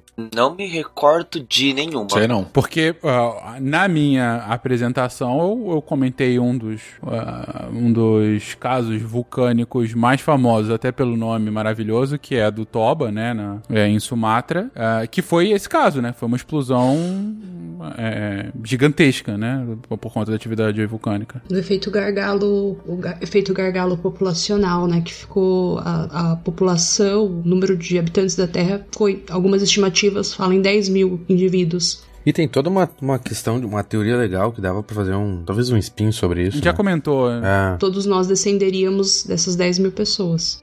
Efeito Thanos, né?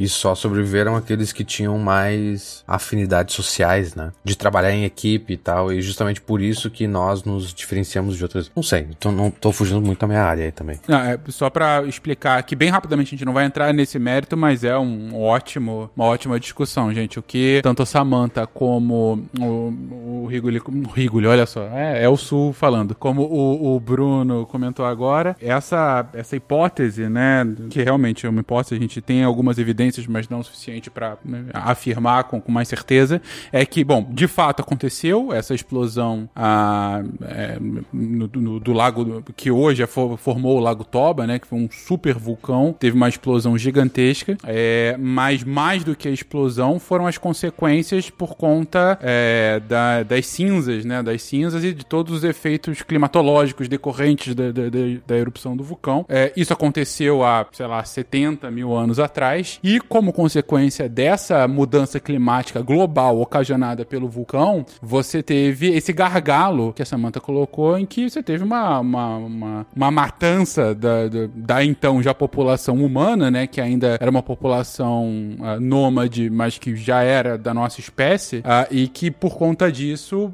a, a nossa espécie sobreviveu, teve uma, uma- conseguiu sobreviver, mas numa escala muito pequena. É, e, e aí, por conta disso, a hipótese que o Bruno até apresenta aqui é que sobreviveram justamente os indivíduos que conseguiram melhor cooperar para que nesses grupos, inclusive, conseguissem perseverar a partir de todas essas mudanças no clima e, em consequência, em toda a vida na Terra. E por conta disso, como seríamos descendentes justamente dessas populações, isso é algo que esse espírito de comunidade, né, estaria de fato fo- foi selecionado artificial, naturalmente, artificialmente, enfim, até colocado difícil colocar dessa forma, mas é o porquê das próprias sociedades humanas existirem da forma que existem, porque esses indivíduos que sobreviveram ao Toba, é, assim, assim nos passaram em, em seus genes, né? É, mas enfim, é uma hipótese, é, é muito legal a história, mas carece de, de, de, de- de a gente bater o martelo aqui, né? De qualquer forma. A sua tela vai ficar realmente quente, porque Los Angeles está em cima de um verdadeiro vulcão. A lava vai destruir tudo aquilo que tocar.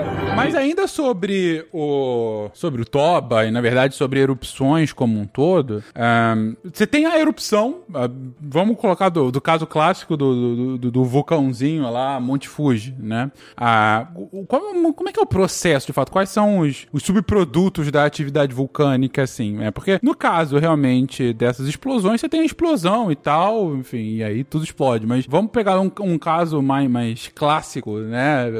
Clássico não, um que mais do nosso imaginário pra ver esse processo da erupção vulcânica. Quais são os, os elementos, né, decorrentes disso? Disso? Porque não é só a lava, né, ô Fencas? Imagina o seguinte: é uma montanha, um cume muito alto, é, de repente tem a explosão e essa montanha ela tá coberta de neve. Então tem todo o calor, a neve vai derreter, né? Isso, e vai ter uma, uma enxurrada, por exemplo. Então você pode, ah, é, é, você pode ter o problema de, bom, enxurrada, né? Como a gente conhece, lama descendo, alagamento, destruição de propriedades e tal, e ainda ter também todo o problema da lama, né? de- Dependendo. Você tem casos em que ocorre a, a, é, a- a nuvem, né? O fluxo piroclástico. É a cinza que está depositada na caldeira, né? Cinza vulcânica, material particulado muito fino, muito quente, muito leve, que desce numa velocidade é, assustadora, né? 700, 800 km por hora. E ela vem descendo e queimando tudo, queimando, derretendo, torcendo tudo que tiver ladeira abaixo, né? Pulverizando toda todo material biológico que tiver e ela vem limpando o terreno e depois é, vem as é, concomitantemente, né? Se for um vulcão que tem explosão, né, na caldeira, é, vem aquela chuva de, de pedras, de matacões e tudo e depois vem lava sendo expelida também. Então assim tem um monte de coisa que sai é, é, é, além da lava propriamente dita, né? Fora os gases também que são liberados, os gases que se misturam com água que podem promover, né, chuva tóxica que, que vai que vai vai enfim contaminar a- a- as, propriedades, as redondezas e tem uma série de, de, de situações. E aí existem é, é,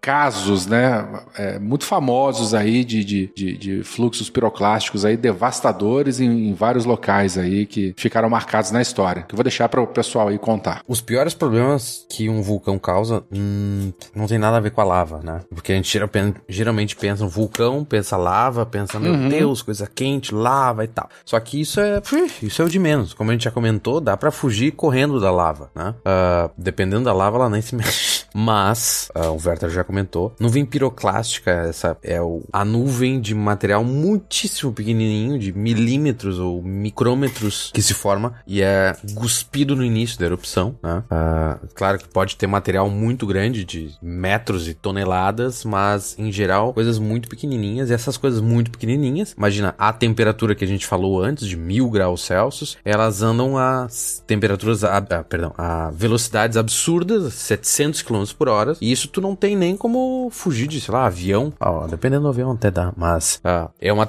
é uma velocidade ridiculamente alta, em temperaturas absurdas, e isso aí que geralmente é o pior. Por exemplo, tem um caso muito famoso da em 1902, já faz um tempinho, na ilha de, de Martinica, aqui no Caribe, né? Então ali no Caribe tem um monte de vulcão, aquelas, aquela, a- como é que se chama? Antilha, as Antilhas, Ah, né? as Antilhas, anti-ilhas, que são aquelas ilhas pequenininhas antes de chegar nas ilhas maiores, tipo Olha o chato do rolê.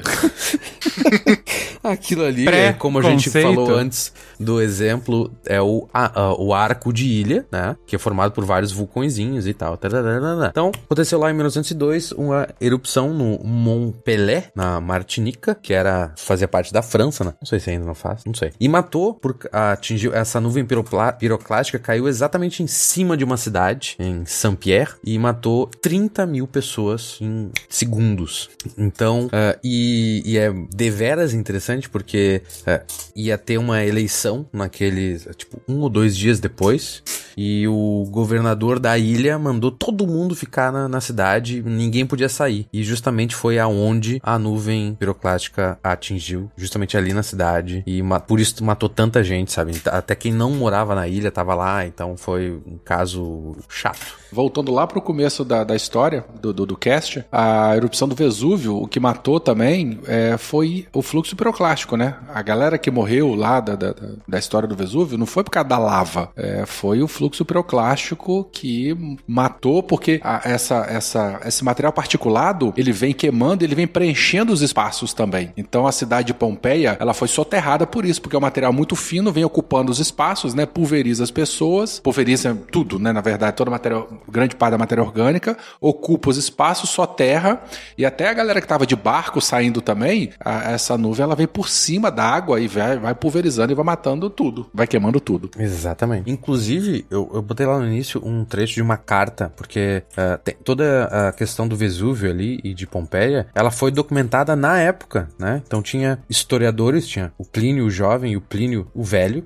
Ele eu, eu acho, né, que eles são considerados historiadores, mas eles escreveram sobre a erupção. Inclusive o Plínio o Velho já morreu, e ele morreu na erupção porque ele pegou sua frota de navios e foi em direção a Pompeia salvar os habitantes indefesos da cidade. E ele morreu a quilômetros e quilômetros antes de chegar lá por causa do gás que saía do vulcão. Então ele não conseguia nem ver e o cara morreu por causa de, sabe? Então não tem nada, nada a ver com a, com a, com a lava, a nuvem piroclástica também tem um efeito ah, local, mas imagina o gás a quilômetros de distância matou o velho, coitado. Ah, mas então, nesse caso aí do Mont Pelé, na- na Martinica, teve dois é um caso famoso por causa desses dois únicos sobreviventes da estavam na cidade. Um deles é o, o Louis Auguste Sipari. Ele é, tinha briga, entrado numa briga lá. Eu, eu vi várias fontes diferentes. Uma disse que ele entrou numa briga de bar, outra disse que ele falou mal de um policial, outra disse que ele matou um cara. Mas como quem prendeu ele foi morto,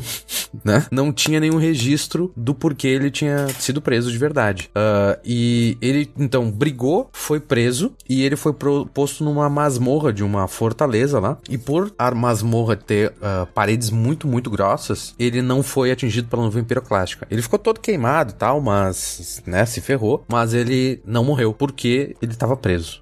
E, inclusive, o resgate, dias depois que teve a erupção, chegou lá porque ele estava preso não tinha comida, né? Ah, e teve um outro cara que era um sapateiro e ele viu que as fumarolas, olha só que bizarro, as fumarolas que são, tem forte conexão com o vulcanismo, né? A gente não falou de fumarolas, inclusive, mas as fumarolas perto da cidade estavam com uma atividade muito forte e ele achou aquilo muito estranho e se escondeu no porão da casa dele por semanas e, e não saiu. E daí teve a, a, a nuvem piroclástica atingiu a cidade e ele estava seguro ainda há semanas no porão da casa dele, quarentenado lá. Então foram essas duas únicas pessoas dentre 30 e poucas mil pessoas que sobreviveram. E tem fotos da cidade, porque te- logo depois foi enviada missões humanitárias de, de outros países, inclusive, e documentaram muito bem ah, o que sobrou, né? Então tem muita foto, tem um monte de material sobre essa explosão, bem interessante e triste, né? Não, aterradora é a descrição, né, cara? Que você,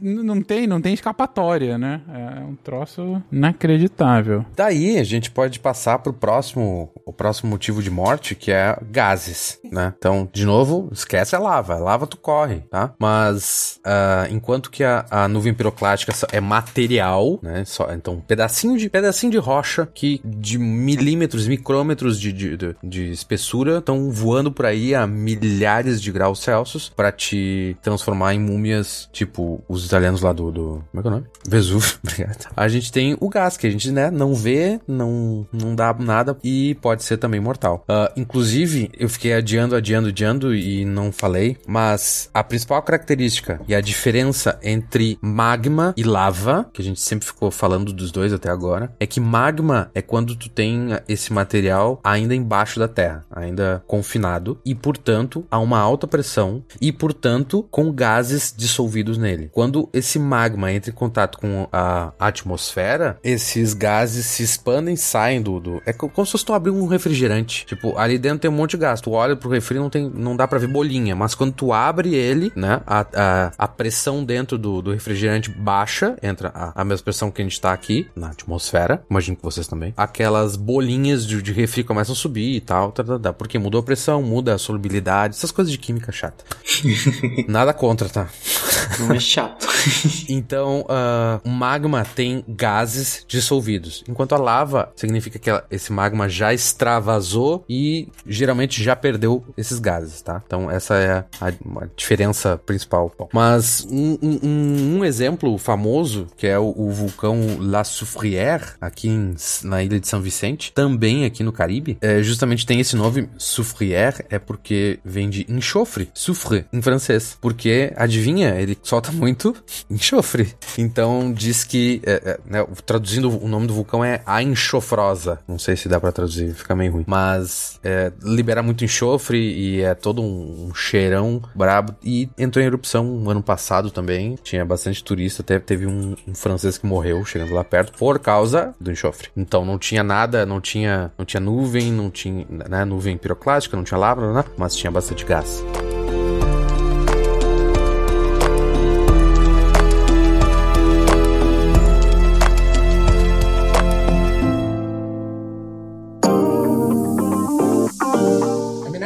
Bit different from probably most most people because um, I've just literally picked up and left and moved to a new country like three times. Oh, So amazing. you can imagine. Yeah, I mean, I first I moved to uh, Poland, Mm-hmm. and then I moved to China, and then I later I moved to Turkey. So literally, like I just have to leave all my guitars and consoles and everything, and just go to the new country. Ok. Gente, vocês ouviram agora um trechinho da minha aula da semana com o Adam. Ele é um professor super divertido. é, como vocês puderam ver aí, né? Ele comenta que ele mudou já três vezes de país. Ele originalmente era dos Estados Unidos. E daí, ah, por questões pessoais, ele acabou indo pra Polônia. Depois ele foi pra China e agora tá na Turquia. E ele falou, e ele comenta um pouco aí, né, nesse trechinho que eu pus pra vocês, que cada vez que ele tinha que mudar, ele tinha que largar as guitarras pra trás, os videogames pra trás e, enfim, e começar tudo de novo. Ele é um professor super divertido. É, eu gostei muito de fazer aula com ele, ele é bem legal, assim, e tem um baita conhecimento, porque, enfim, viajou bastante. Foi bem bacana, a gente ficou falando um pouco sobre as culturas aí dos países que ele tava, curiosidades, comidas. Então foi muito legal o papo com o Ada. E eu achei ele muito divertido, gente. Achei ele muito engraçado. Que pra mim é uma das coisas que eu acho mais legal de fazer aula no Cambly. Eu gosto de professores leves, divertidos e que fazem o conhecimento e o aprendizado sobre outras culturas serem esse bate-bola, assim, que é muito legal pra mim, por exemplo. É uma forma que eu achei pra perder a minha timidez de falar inglês. Eu falo errado ainda, gente, eu tô aprendendo e tá tudo bem. Os professores são super acolhedores e enquanto a gente tá ali batendo papo e eu cometo os meus erros, eles vão me corrigindo de um jeito muito tranquilo, muito de boa. E eu acho que essa é a parte mais legal, né? É, é um jeito que eu realmente consigo aprender. Então, gente, eu já falei semana passada, mas se vocês não acreditaram em mim, eu tô aqui pra repetir que ainda tá rolando a Black Friday fora de época do Cambly, olha só. Eles estão dando pra vocês um desconto de 60% em todos os planos anuais. Então, se você quiser fazer aula com o Adam, fazer aula com qualquer outro professor que a gente já tenha sugerido aqui, ou um outro professor que você queira que tenha interesses em comum com você, você pode entrar lá no Cambly, C-A-M-B-L-Y.com e usar o nosso código SciCastSmile, porque eles estão dando esse presente para vocês saírem sorrindo das aulas, olha só, com esses professores super divertidos. Aliás, eu já comentei aqui, eu vou reforçar, tem uma, ah, um filtro de busca específico para você achar professores que são bem-humorados, divertidos e que levam a aula numa pegada mais leve. Se você quer uma coisa mais séria também, se você quer, por exemplo, é, tirar o seu TOEFL ou seu IELTS e coisas assim, talvez você precise de um professor um pouco mais focado. Mas se você quer tentar é, soltar o seu inglês, mais ou menos como eu fiz aqui, conversando com o Adam e com muitos outros professores do Cambly, é a melhor solução. Eu sugiro que vocês testem aí, eu sugiro que vocês testem todos os filtros, que vocês testem é, e achem uma coisa que funcione pra vocês, tá bom? Ó, lembrando, hoje é dia 8, gente, não, não, ó, não come bola. Essa promoção vai até o dia 13. Então você tem poucos dias. Corre lá, cambly.com, SciCast Smile, para ganhar o seu 60% de desconto nos planos anuais, tá bom? Então agora eu vou voltar aqui, vou assistir a minha aula de novo para ver os pontos que ele me corrigiu e reforçar, porque também tem essa, você pode reassistir suas aulas depois e, e entender onde você errou, como você pode melhorar, e isso ajuda bastante também. Fica a dica para você que vai começar o Cambly, tá bom? Um beijo para vocês, boa semana e até a semana que vem. É,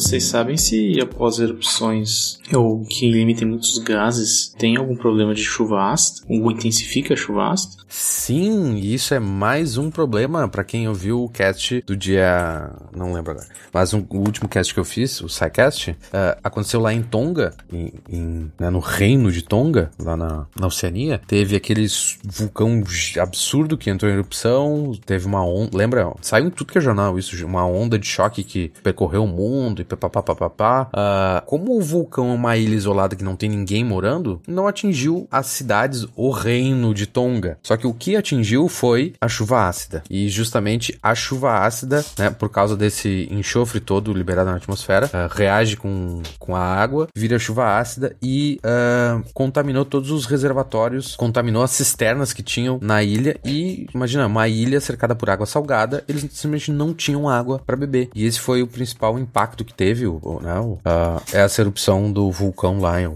Hanga Tonga, não lembro mais o nome, mas por causa da chuva ácida, né? Então eles não tinham, eles tava todo mundo só podia beber a água mineral engarrafada. Caraca. E de novo, centenas de quilômetros da lava, né? Ah, e, e, e eu, talvez um último ponto uh, importante de se falar foi justamente esse que a gente estava comentando agora do Toba, né? Uh, o impacto desse, desses gases e aerossóis uh, até na, na, mudança do clima na Terra, né? Dependendo da, da sua proporção, né? Ah, sim. Isso a gente já ouviu em vários, mesmo, né? Eu acho que um, eu consigo lembrar de uns três casts de história que foram comentados sobre isso. Teve um até, eu acho que o mais recente foi um vulcão, sei lá onde, aqui na, na América do Sul, que interferiu o clima na Rússia, que daí acabou caindo com o czar, né? Eu não lembro qual era, mas eu juro que eu vi uma coisa assim, né? A gente tem vários eventos históricos, né, é, relacionados a, a mudanças climáticas na Terra, e algumas dessas mudanças estão relacionadas a efeitos a, a vulcânicos, né? E, e, e, um dos pontos que é o que, que apresenta no cast, mas que, que é recorrente, é que quando falta comida tem algum tipo de revolução social. E se você tem mudança no clima da Terra num momento em que você não tem ainda tecnologia suficiente para se adaptar a essa mudança e continuar uma produção significativa, você tende a ter fome. É, não à toa, muitas dessas convulsões sociais são um impacto indireto dessas de, de enfim, é, é, atividades vulcânicas, né? Que acaba é, soltando é, é, aerossóis em, em, quantidade suficiente para fazer com que, em geral, né? Para que para fazer com que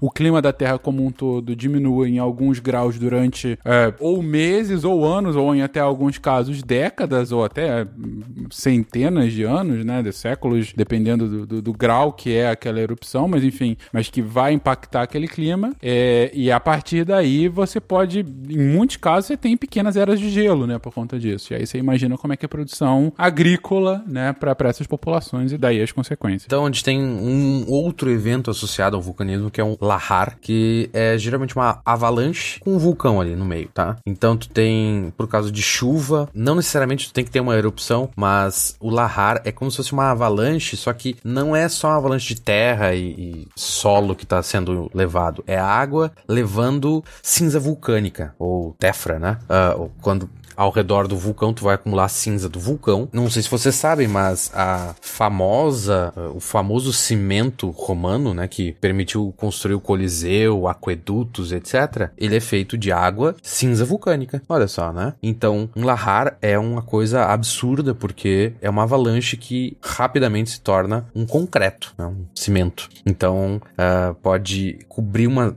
uma área muito grande e deu. Tu tá embaixo daquilo, bah, já era. Inclusive tem um outro evento tragédia, uma tragédia horrível que aconteceu em 1985. Dá inclusive, eu vi no Google Earth, dá para olhar lá o, o time lapse, mais ou menos porque as fotos de 1985 tem uma resolução muito ruim, mas dá para tu ver que aconteceu alguma coisa em larga escala ali, tá? Sem ver muito detalhe. Mas é, foi soterrada uma cidade inteira e tu pensa, essa cidade ficava a 50 quilômetros do vulcão onde tá, deu lá um, uma, uma erupção pequena, só que essa erupção, uh, a lava acabou derretendo uma geleira que tinha nesse vulcão, porque, né, vulcão geralmente são altos e acabam tendo geleiras, como o Kilimanjaro, lá no meio da África, que é quente pra caralho, mas lá em cima tem um, uma temperatura propícia para geleiras. Então, derreter uma geleira forma em segundos uma quantidade absurda, monstruosa de água, um volume muito grande, que vai descendo um, a cordilheira, né, e levando levando cinza vulcânica junto. E isso acabou matando 29 mil pessoas na cidade de Armero, no interior da Colômbia. 29 mil pessoas? Cacete. 29. É, uma cidadezinha que não sobrou nada. Sobrou. tem- se não me engano, sobrou também, tipo, duas pessoas. Eu não sei se eu tô confundindo com a outra história de antes, mas eu acho que eu teve uma. uma- tem uma história assim que uma ou duas pessoas sobreviveram e tal. Tem todo um. Tem uma história interessante também por trás dessa história, desse fato aí, desse ocorrido, mas eu não, não sei detalhes. Desculpa. Não, mas fica claro de fato que no final a lava, do ponto de vista humano, é o, é o menos preocupante, né? É, pra, com relação à nossa segurança e até da infraestrutura, é, em muitos casos, é, são os outros subprodutos da erupção que a gente tem que se preocupar, né? Inclusive em distâncias impressionantes, como é isso? Você colocou, é, 50 km de distância da- do vulcão, né? Por fim, eu botei aqui o derrame de lava. Acaba sendo perigoso, né? Mas teve agora em 2021 21 ou 20, não lembro, desculpa. Teve uma, como eu já tinha comentado antes no cast, teve uma erupção grande no vulcão Nyiragongo, na República Democrática do Congo, e 31 pessoas morreram, tá? Por causa dessa erupção. Só que, eu não lembro o número exato agora, mas dessas 31, 27 morreram em acidente de carro, porque as pessoas estavam evacuando a cidade, daí tava todo mundo louco, sabe? Andando a milhão. E então, de 31 a 27 morreram por causa de acidente de carro. Então, e as outras morreram porque caíram na lava, ou sei lá o que aconteceu. Mas daí sim, teve por causa da lava. Beleza. Beleza. A gente tá falando de milhares de mortos e tu fala, beleza. Vão te cancelar, Fencas? Você que falou que são coisas interessantes agora há pouco. É um pior que o outro aqui. Mentira, gente. A sua tela vai ficar realmente quente, porque Los Angeles está em cima de um verdadeiro vulcão. A lava vai destruir tudo aquilo que tocar. Até pra encerrar, até que a gente já tá bem avançado, a gente comentou aqui é, sobre o potencial impacto humano ah, dessas atividades vulcânicas. E logo no início do cast, depois que o, que o Werther havia comentado so- do porquê do fascínio dele sobre vulcões, um ponto que eu coloquei é justamente para mostrar a nossa humildade. É, Às vezes o nosso total insignificância em conter esse evento que é tão absurdo, né? Em escala e impacto. Mas é claro que com o avanço da ciência e de instrumentos técnicos científicos, a gente tem um conhecimento hoje muito superior do que os nossos antepassados que pereceram no Toba, né? Há 70 mil anos atrás. É, ou mesmo do, do pessoal que acabou perecendo no Vesúvio, ou mesmo nesses, nesses incidentes do início do século passado, né? É, e aí, para acabar, gente, até para fazer com que o ouvinte possa dormir mais tranquilo, em especial os nossos ouvintes que ouvem de fora do Brasil, em lugares em que possam ter atividade vulcânica é, é, maior ou, ou que tenha maior, é, maior é, é, é, propensão em ter algum tipo de atividade vulcânica, é, hoje a gente consegue mais ou menos entender quando, entender quando que isso vai acontecer ou até entender se vai ser um- uma erupção grande ou uma atividade menor. Não digo, tem tem métodos e tem instrumentos para isso. Prever, prever, prever, a gente não consegue. Porque, mas existem formas que você pode verificar que ela vai dar indícios de que alguma coisa tá errada na região. E aí nós temos, nesse meio, é, diversas ferramentas que são utilizadas para o monitoramento de- dessas áreas de, que podem ser consideradas áreas de risco. Entre elas, acho que a, a ferramenta bem mais conhecida é o sismógrafo, que ele, que ele é utilizado também para na questão de verificar onde está tendo um terremoto, mas você em áreas que tem propensão de atividade vulcânica, se utiliza muito dessa ferramenta, que você começa a ver começa a perceber o quê? Que a Terra está se mexendo numa frequência muito maior do que o normal. Um, um exemplo bem recente do que tá desse, desse uso de sismógrafos é o que está acontecendo na, na ilha de São Jorge, nos Açores, que na ilha estão, está tendo mais de 10 mil registros contínuos de tremores e são pequenos tremores, mas já é uma região que é muito propensa a ter atividade vulcânica e as pessoas estão começando a evacuar a ilha justamente com o medo do que pode acontecer. Mas isso quer dizer que vai acontecer algo? Não, mas isso eleva o nível de atenção para para essa área. Rapaz, até a previsão de tempo ela é mais é, certa do que a previsão de uma erupção vulcânica. Sim. Outra ferramenta que também se utiliza é a questão dos GPS com altímetros, que você começa a ter, é, verificar se na região tá tendo, principalmente para aquelas explos grandes explosões vulcânicas, você começa a verificar ali se tá tendo alguma alteração na altimetria, que pode significar, pode significar que aquela caldeira que está adormecida do vulcão, ela está em, começando a dar sinais de atividade, mas também não é nada preciso. Um exemplo dessa situação é o que está acontecendo na região de Yellowstone, que você tem ali uma alguns centímetros de aumento, teve um aumento de cerca de 15 centímetros em um período, que isso eleva o nível de alerta para que pode acontecer que pode acontecer alguma coisa ali também. E é claro, não é certeza que vai acontecer. Outra ferramenta que é utilizada é a concentração dos gases. Quando você vê que um vulcão, uma atividade vulcânica, ela começa a ter uma, ele começa a expelir muitos gases, você começa a ter, opa, esse vulcão está começando a limpar a sua garganta ali. Você está tendo um aumento de, de, de emissão, principalmente dos de gases sulfídricos ali do que estavam confinados. Então isso pode, pode ser uma situação que vai, vai ter uma explosão ali, que vai ter um, uma atividade vulcânica e até mesmo a questão da, da água. Muitas muitos vulcões que têm fontes de água próxima, onde você tem as, as águas termais, se você consegue perceber que a água está começando a esquentar ali, está esquentando demais, além daquilo que ela já esquenta, e aí você começa a ter a presença também dos, dos geysers, começam a ficar mais ativos, a água começa a ficar mais ácida. Tudo isso parece cena de filme apocalíptico, né? É o melhor estilo Vulcano e outros filmes. É, eu até me lembrei da, do, do filme muito famoso com Pierce Brosnan lá, o, o Inferno de Dante, que tem um momento que ele verifica a água mesmo. Ele vai lá num lugar e vê que. Aí tem até uma pessoa que parece que morre na água que esquenta demais. Nas cenas iniciais tem isso, Samantha. Um casalzinho que vai nadar e aí morre, e aí essas coisas todas de casalzinho americano que vai, né, enfim. Que vai entrar na água e a água tá, tá virou um poço de ácido. E aí você, junto com isso, você tem aquela questão, os famosos os sons do vulcão, que eu acho que eu não gostaria de ouvir um desse de perto, quer dizer que ele tá entrando ali já realmente na sua, na sua fase já de, de erupção, que você começa realmente a ouvir é, sons de tremores, como se fosse alguma coisa querendo sair, um som bem, bem grave, é um som bem característico de um, de um vulcão, não, não tem outra. Só complementar essa, essa aí, eu vi um, um, uma proposta de artigo para fazer isso e é genial, porque, por exemplo, imagina um trombone, né? Um, aquele que tu estica a vareta para mudar o som, ou pode ser uma flauta também.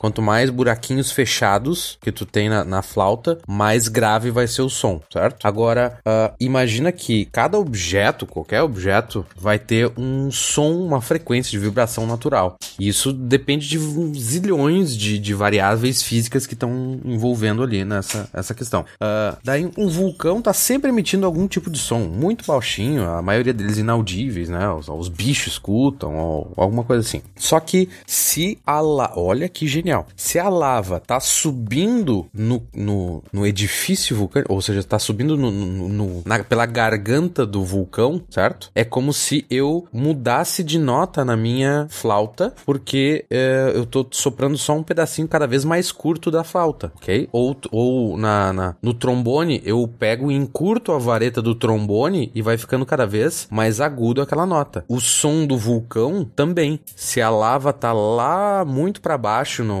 no, na garganta do vulcão, ela vai ter um o, o vulcão em si vai ter um som muito mais grave. Se ela tiver mais pra beirinha, mais para cima, vai ter um som muito mais agudo. Deu pra entender? Rapaz, não, bem legal, bem legal. Você tá, você tá fazendo uma, uma, uma medição do, do tom do vulcão de acordo com a, com a quantidade de matéria que tem ali dentro dele, né? Se tá subindo exatamente, ou não. Exatamente, exatamente, perfeito, isso aí. Uma outra ferramenta de monitoramento que acaba se utilizando também, que é bem evidente, evidente, é a incidência de raios, porque você vai ter toda uma toda a estrutura do vulcão, ele tá aquecendo, ele tá aquecendo a região. Diante de todos esses parâmetros que nós estamos falando, a questão de aumentar a temperatura da água, você vai ter essa pressão que tá subindo. E com isso você vai começar a ter os, os gases. E aí você vai ter vai começar a ter a formação de descargas elétricas na região, dando muito mais indício de. Às vezes tá num tempo muito bonito, e você começa a sentir descargas elétricas, começa a sentir aquele, aquela mesma sensação quando você percebe que vai ter um, um raio em algum lugar, que você começa a ter aquele, aquela sensação de quase que um arrepio subindo, a, a corrente de elétrons passando pelo lugar, e aí você começa a ter a incidência de raios, que vão começar a aumentar naquela região, e também pode ser um indício de que isso está,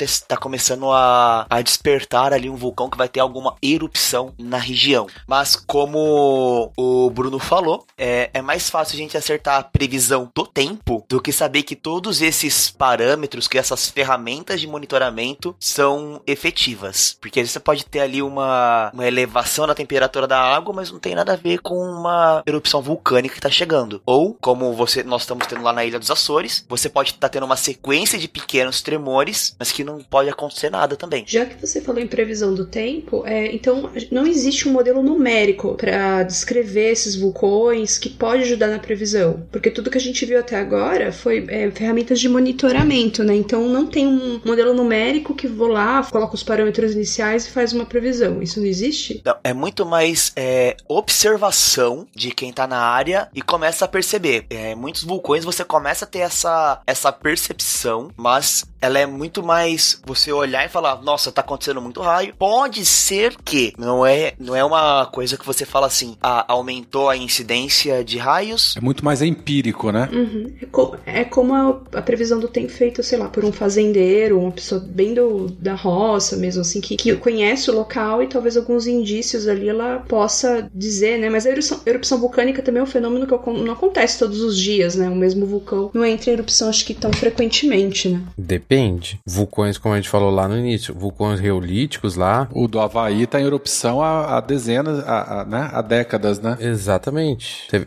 teve um, uma, uma das crateras do Mauna Lua tá em erupção faz uns 5 anos. A outra, a última vez que ela ficou em erupção, ela ficou em erupção ininterrupta durante 30 anos. Então, depende do, do tipo de vulcão, depende do tipo de, Depende, pra variar. E outra, uh, teve lá em 1980, quando aconteceu a, a erupção do Monte Santa Helena, alguns meses antes, o pessoal, uns geólogos tinham avisado que um outro vulcão ali perto, eu acho que, não tenho certeza, mas eu acho que é o Mount, Mount, Mount Rainier. Eles disseram: olha, vai explodir isso aqui. Meu Deus, gente, tem que evacuar a área. E daí a prefeitura, o governo, sei lá o quem, uh, evacuou todo mundo daquela região. E não aconteceu nada. E o Santa Helena ele inchou, né, também. E daí o pessoal, poxa, vocês avisaram, disseram que ia explodir, não explodiu, e aí? Daí, meses depois, o Monte Santa Helena deu as mesmas características características, inchou, teve toda aquela um acúmulo de um monte de coisa, que nem mostra no filme do Inferno de Dante. Só que daí o pessoal dos geólogos assim: ah, a gente vai falar, eles vão, vão nos xingar de novo, a gente vai evacuar por nada. Mas daí sim teve erupção. Daí morreram 57 pessoas nessa erupção, teve prejuízo de sei lá quantos milhões e um monte de coisa assim. Hoje em dia nós temos muito uh, instrumentos muito melhores que tu tem, principalmente uh, pelo que eu saiba, uh, é muito usado para daí, claro, num único vulcão,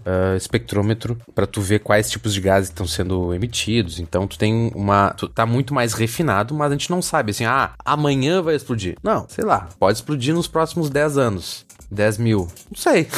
Mas a, cada vez a gente vai tendo uma probabilidade maior. Ah, tá tendo mais indícios. Ou, por exemplo, uh, com medidas de GPS no Yellowstone, eles mediram em, em 2013 que o Yellowstone inflou 15 centímetros. Isso é bastante. Só que na escala do Yellowstone, seria uma coisa de que ia afetar o mundo inteiro, sabe? Ou, tipo, ia ter que uh, evacuar os Estados Unidos inteiros e tá, ah, então deixa. Se explodir, explodiu também, né? Tá todo mundo ferrado, né? Não vai ter pra onde ir. É.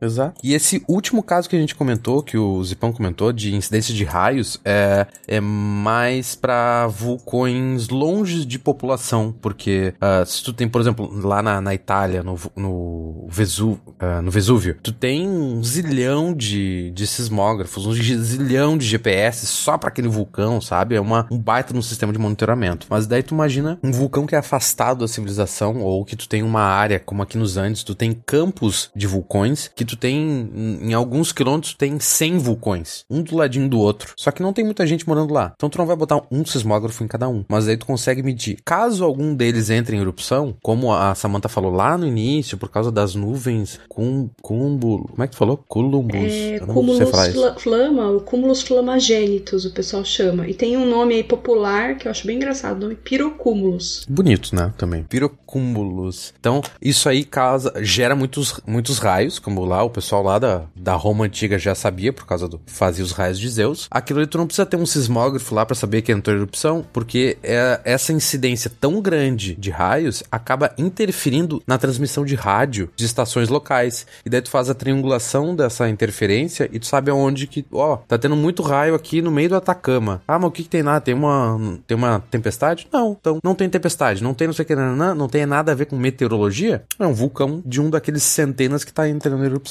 E a gente não precisa, não tem, não tem ninguém lá, não precisa ter um GPS, um sismógrafo, não precisa nada disso. A gente consegue medir a centenas de quilômetros de distância, né? Bom, mais de duas horas de conversa aqui sobre vulcões. Vou encerrando essa conversa muito mais preocupado do que quando entrei, principalmente porque eu agora moro perto de Yellowstone e acabei de saber que ele aumentou 15 centímetros. É, então, eu tô rapaz. aquele meme, vamos todos morrer. É, mas tudo bem, todo mundo vai morrer mesmo algum dia, talvez seja só mais rápido do que a gente estava imaginando. Mentira, gente, tá tudo certo. Tá tudo certo, vai ficar tudo certo. E, mais do que tudo, eu congratulo toda essa equipe que ao longo de um cast em que tinha toba, pirocúmulos e muitas outras piadinhas de duplo sentido, manteve a seriedade para levar a ciência a todos. Faltou o guacha, faltou o guacha. Você vê que problemas acontecem quando tem um Tá guacha. isso. Faltou agora. Todo mundo ficou se olhando assim, né? Aquela piadinha. Já sabemos aonde é que tá o filtro. É isso mesmo. Enfim, é isso, gente. Até semana que vem. Um beijo pra vocês. Beijo, até mais. Beijo, tchau, tchau. Beijo pra todo mundo. Tchau, tchau.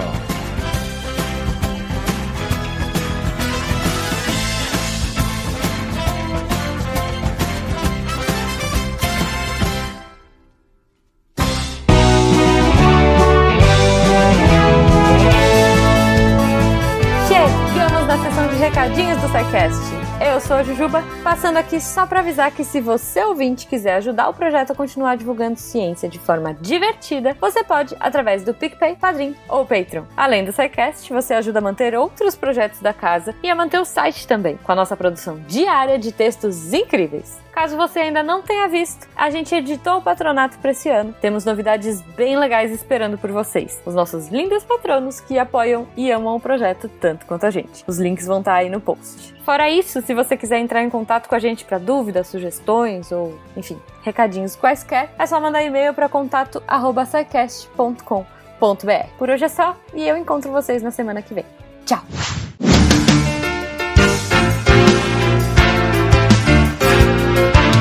Atenção para o informe semanal dos textos da semana. A semana começou com o texto do Túlio Tanheiro, na segunda-feira, juridicando os impactos do rol da ANS na vida dos pacientes. Inspirado pelo Dia Mundial de Conscientização do Autismo, que foi no dia 2 de abril, o Túlio explicou sobre uma discussão que teve presente recentemente nas mídias, a lista de procedimentos que os planos de saúde têm que cobrir e como que isso afeta a vida das pessoas, em especial as pessoas do transtorno do espectro autista. Quarta-feira, my dudes, o João Paulo veio falar de golfinho se drogando. Parece que passa o baseado tudo mais. Que? Não é bem isso não? Procura lá no texto tetrodotoxina, golfinhos e a realidade, pra ver direitinho do qual é a parada aí com os golfinhos. E sexta-feira, texto do canal Geologia Geral, em O Interior do Planeta e sua relação com a dinâmica de superfície, os meninos do Geologia Geral dão uma aula incrível sobre o funcionamento geológico da Terra, falando da formação e do futuro daquele que, diferente de Plutão, é um planeta. Esses textos e mais, muito, muito mais, você encontra em www.deviante.com.br. E você também pode se tornar uma redatora deviante. Manda um e-mail para contato@scicast.com.br. Eu sou André Trapani, consultando o rol de drogas usado pelos golfinhos para deixarem de pensar no fim da Terra, aquele momento em que eles vão agradecer pelos peixes e vazar, apagando a luz da Torre Deviante. Aí, Fenks, não me demite não, ó. eu, eu falei mal de Plutão, mas eu fiz referência ao guia. Se a ciência não for divertida, tem alguma coisa errada.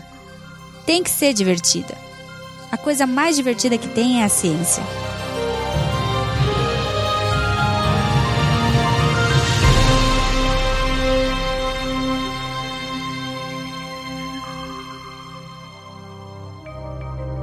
Este programa foi produzido por Mentes Deviantes. deviante.com.br. Este programa foi editado por Tapcast. Edições e Produções de Podcast.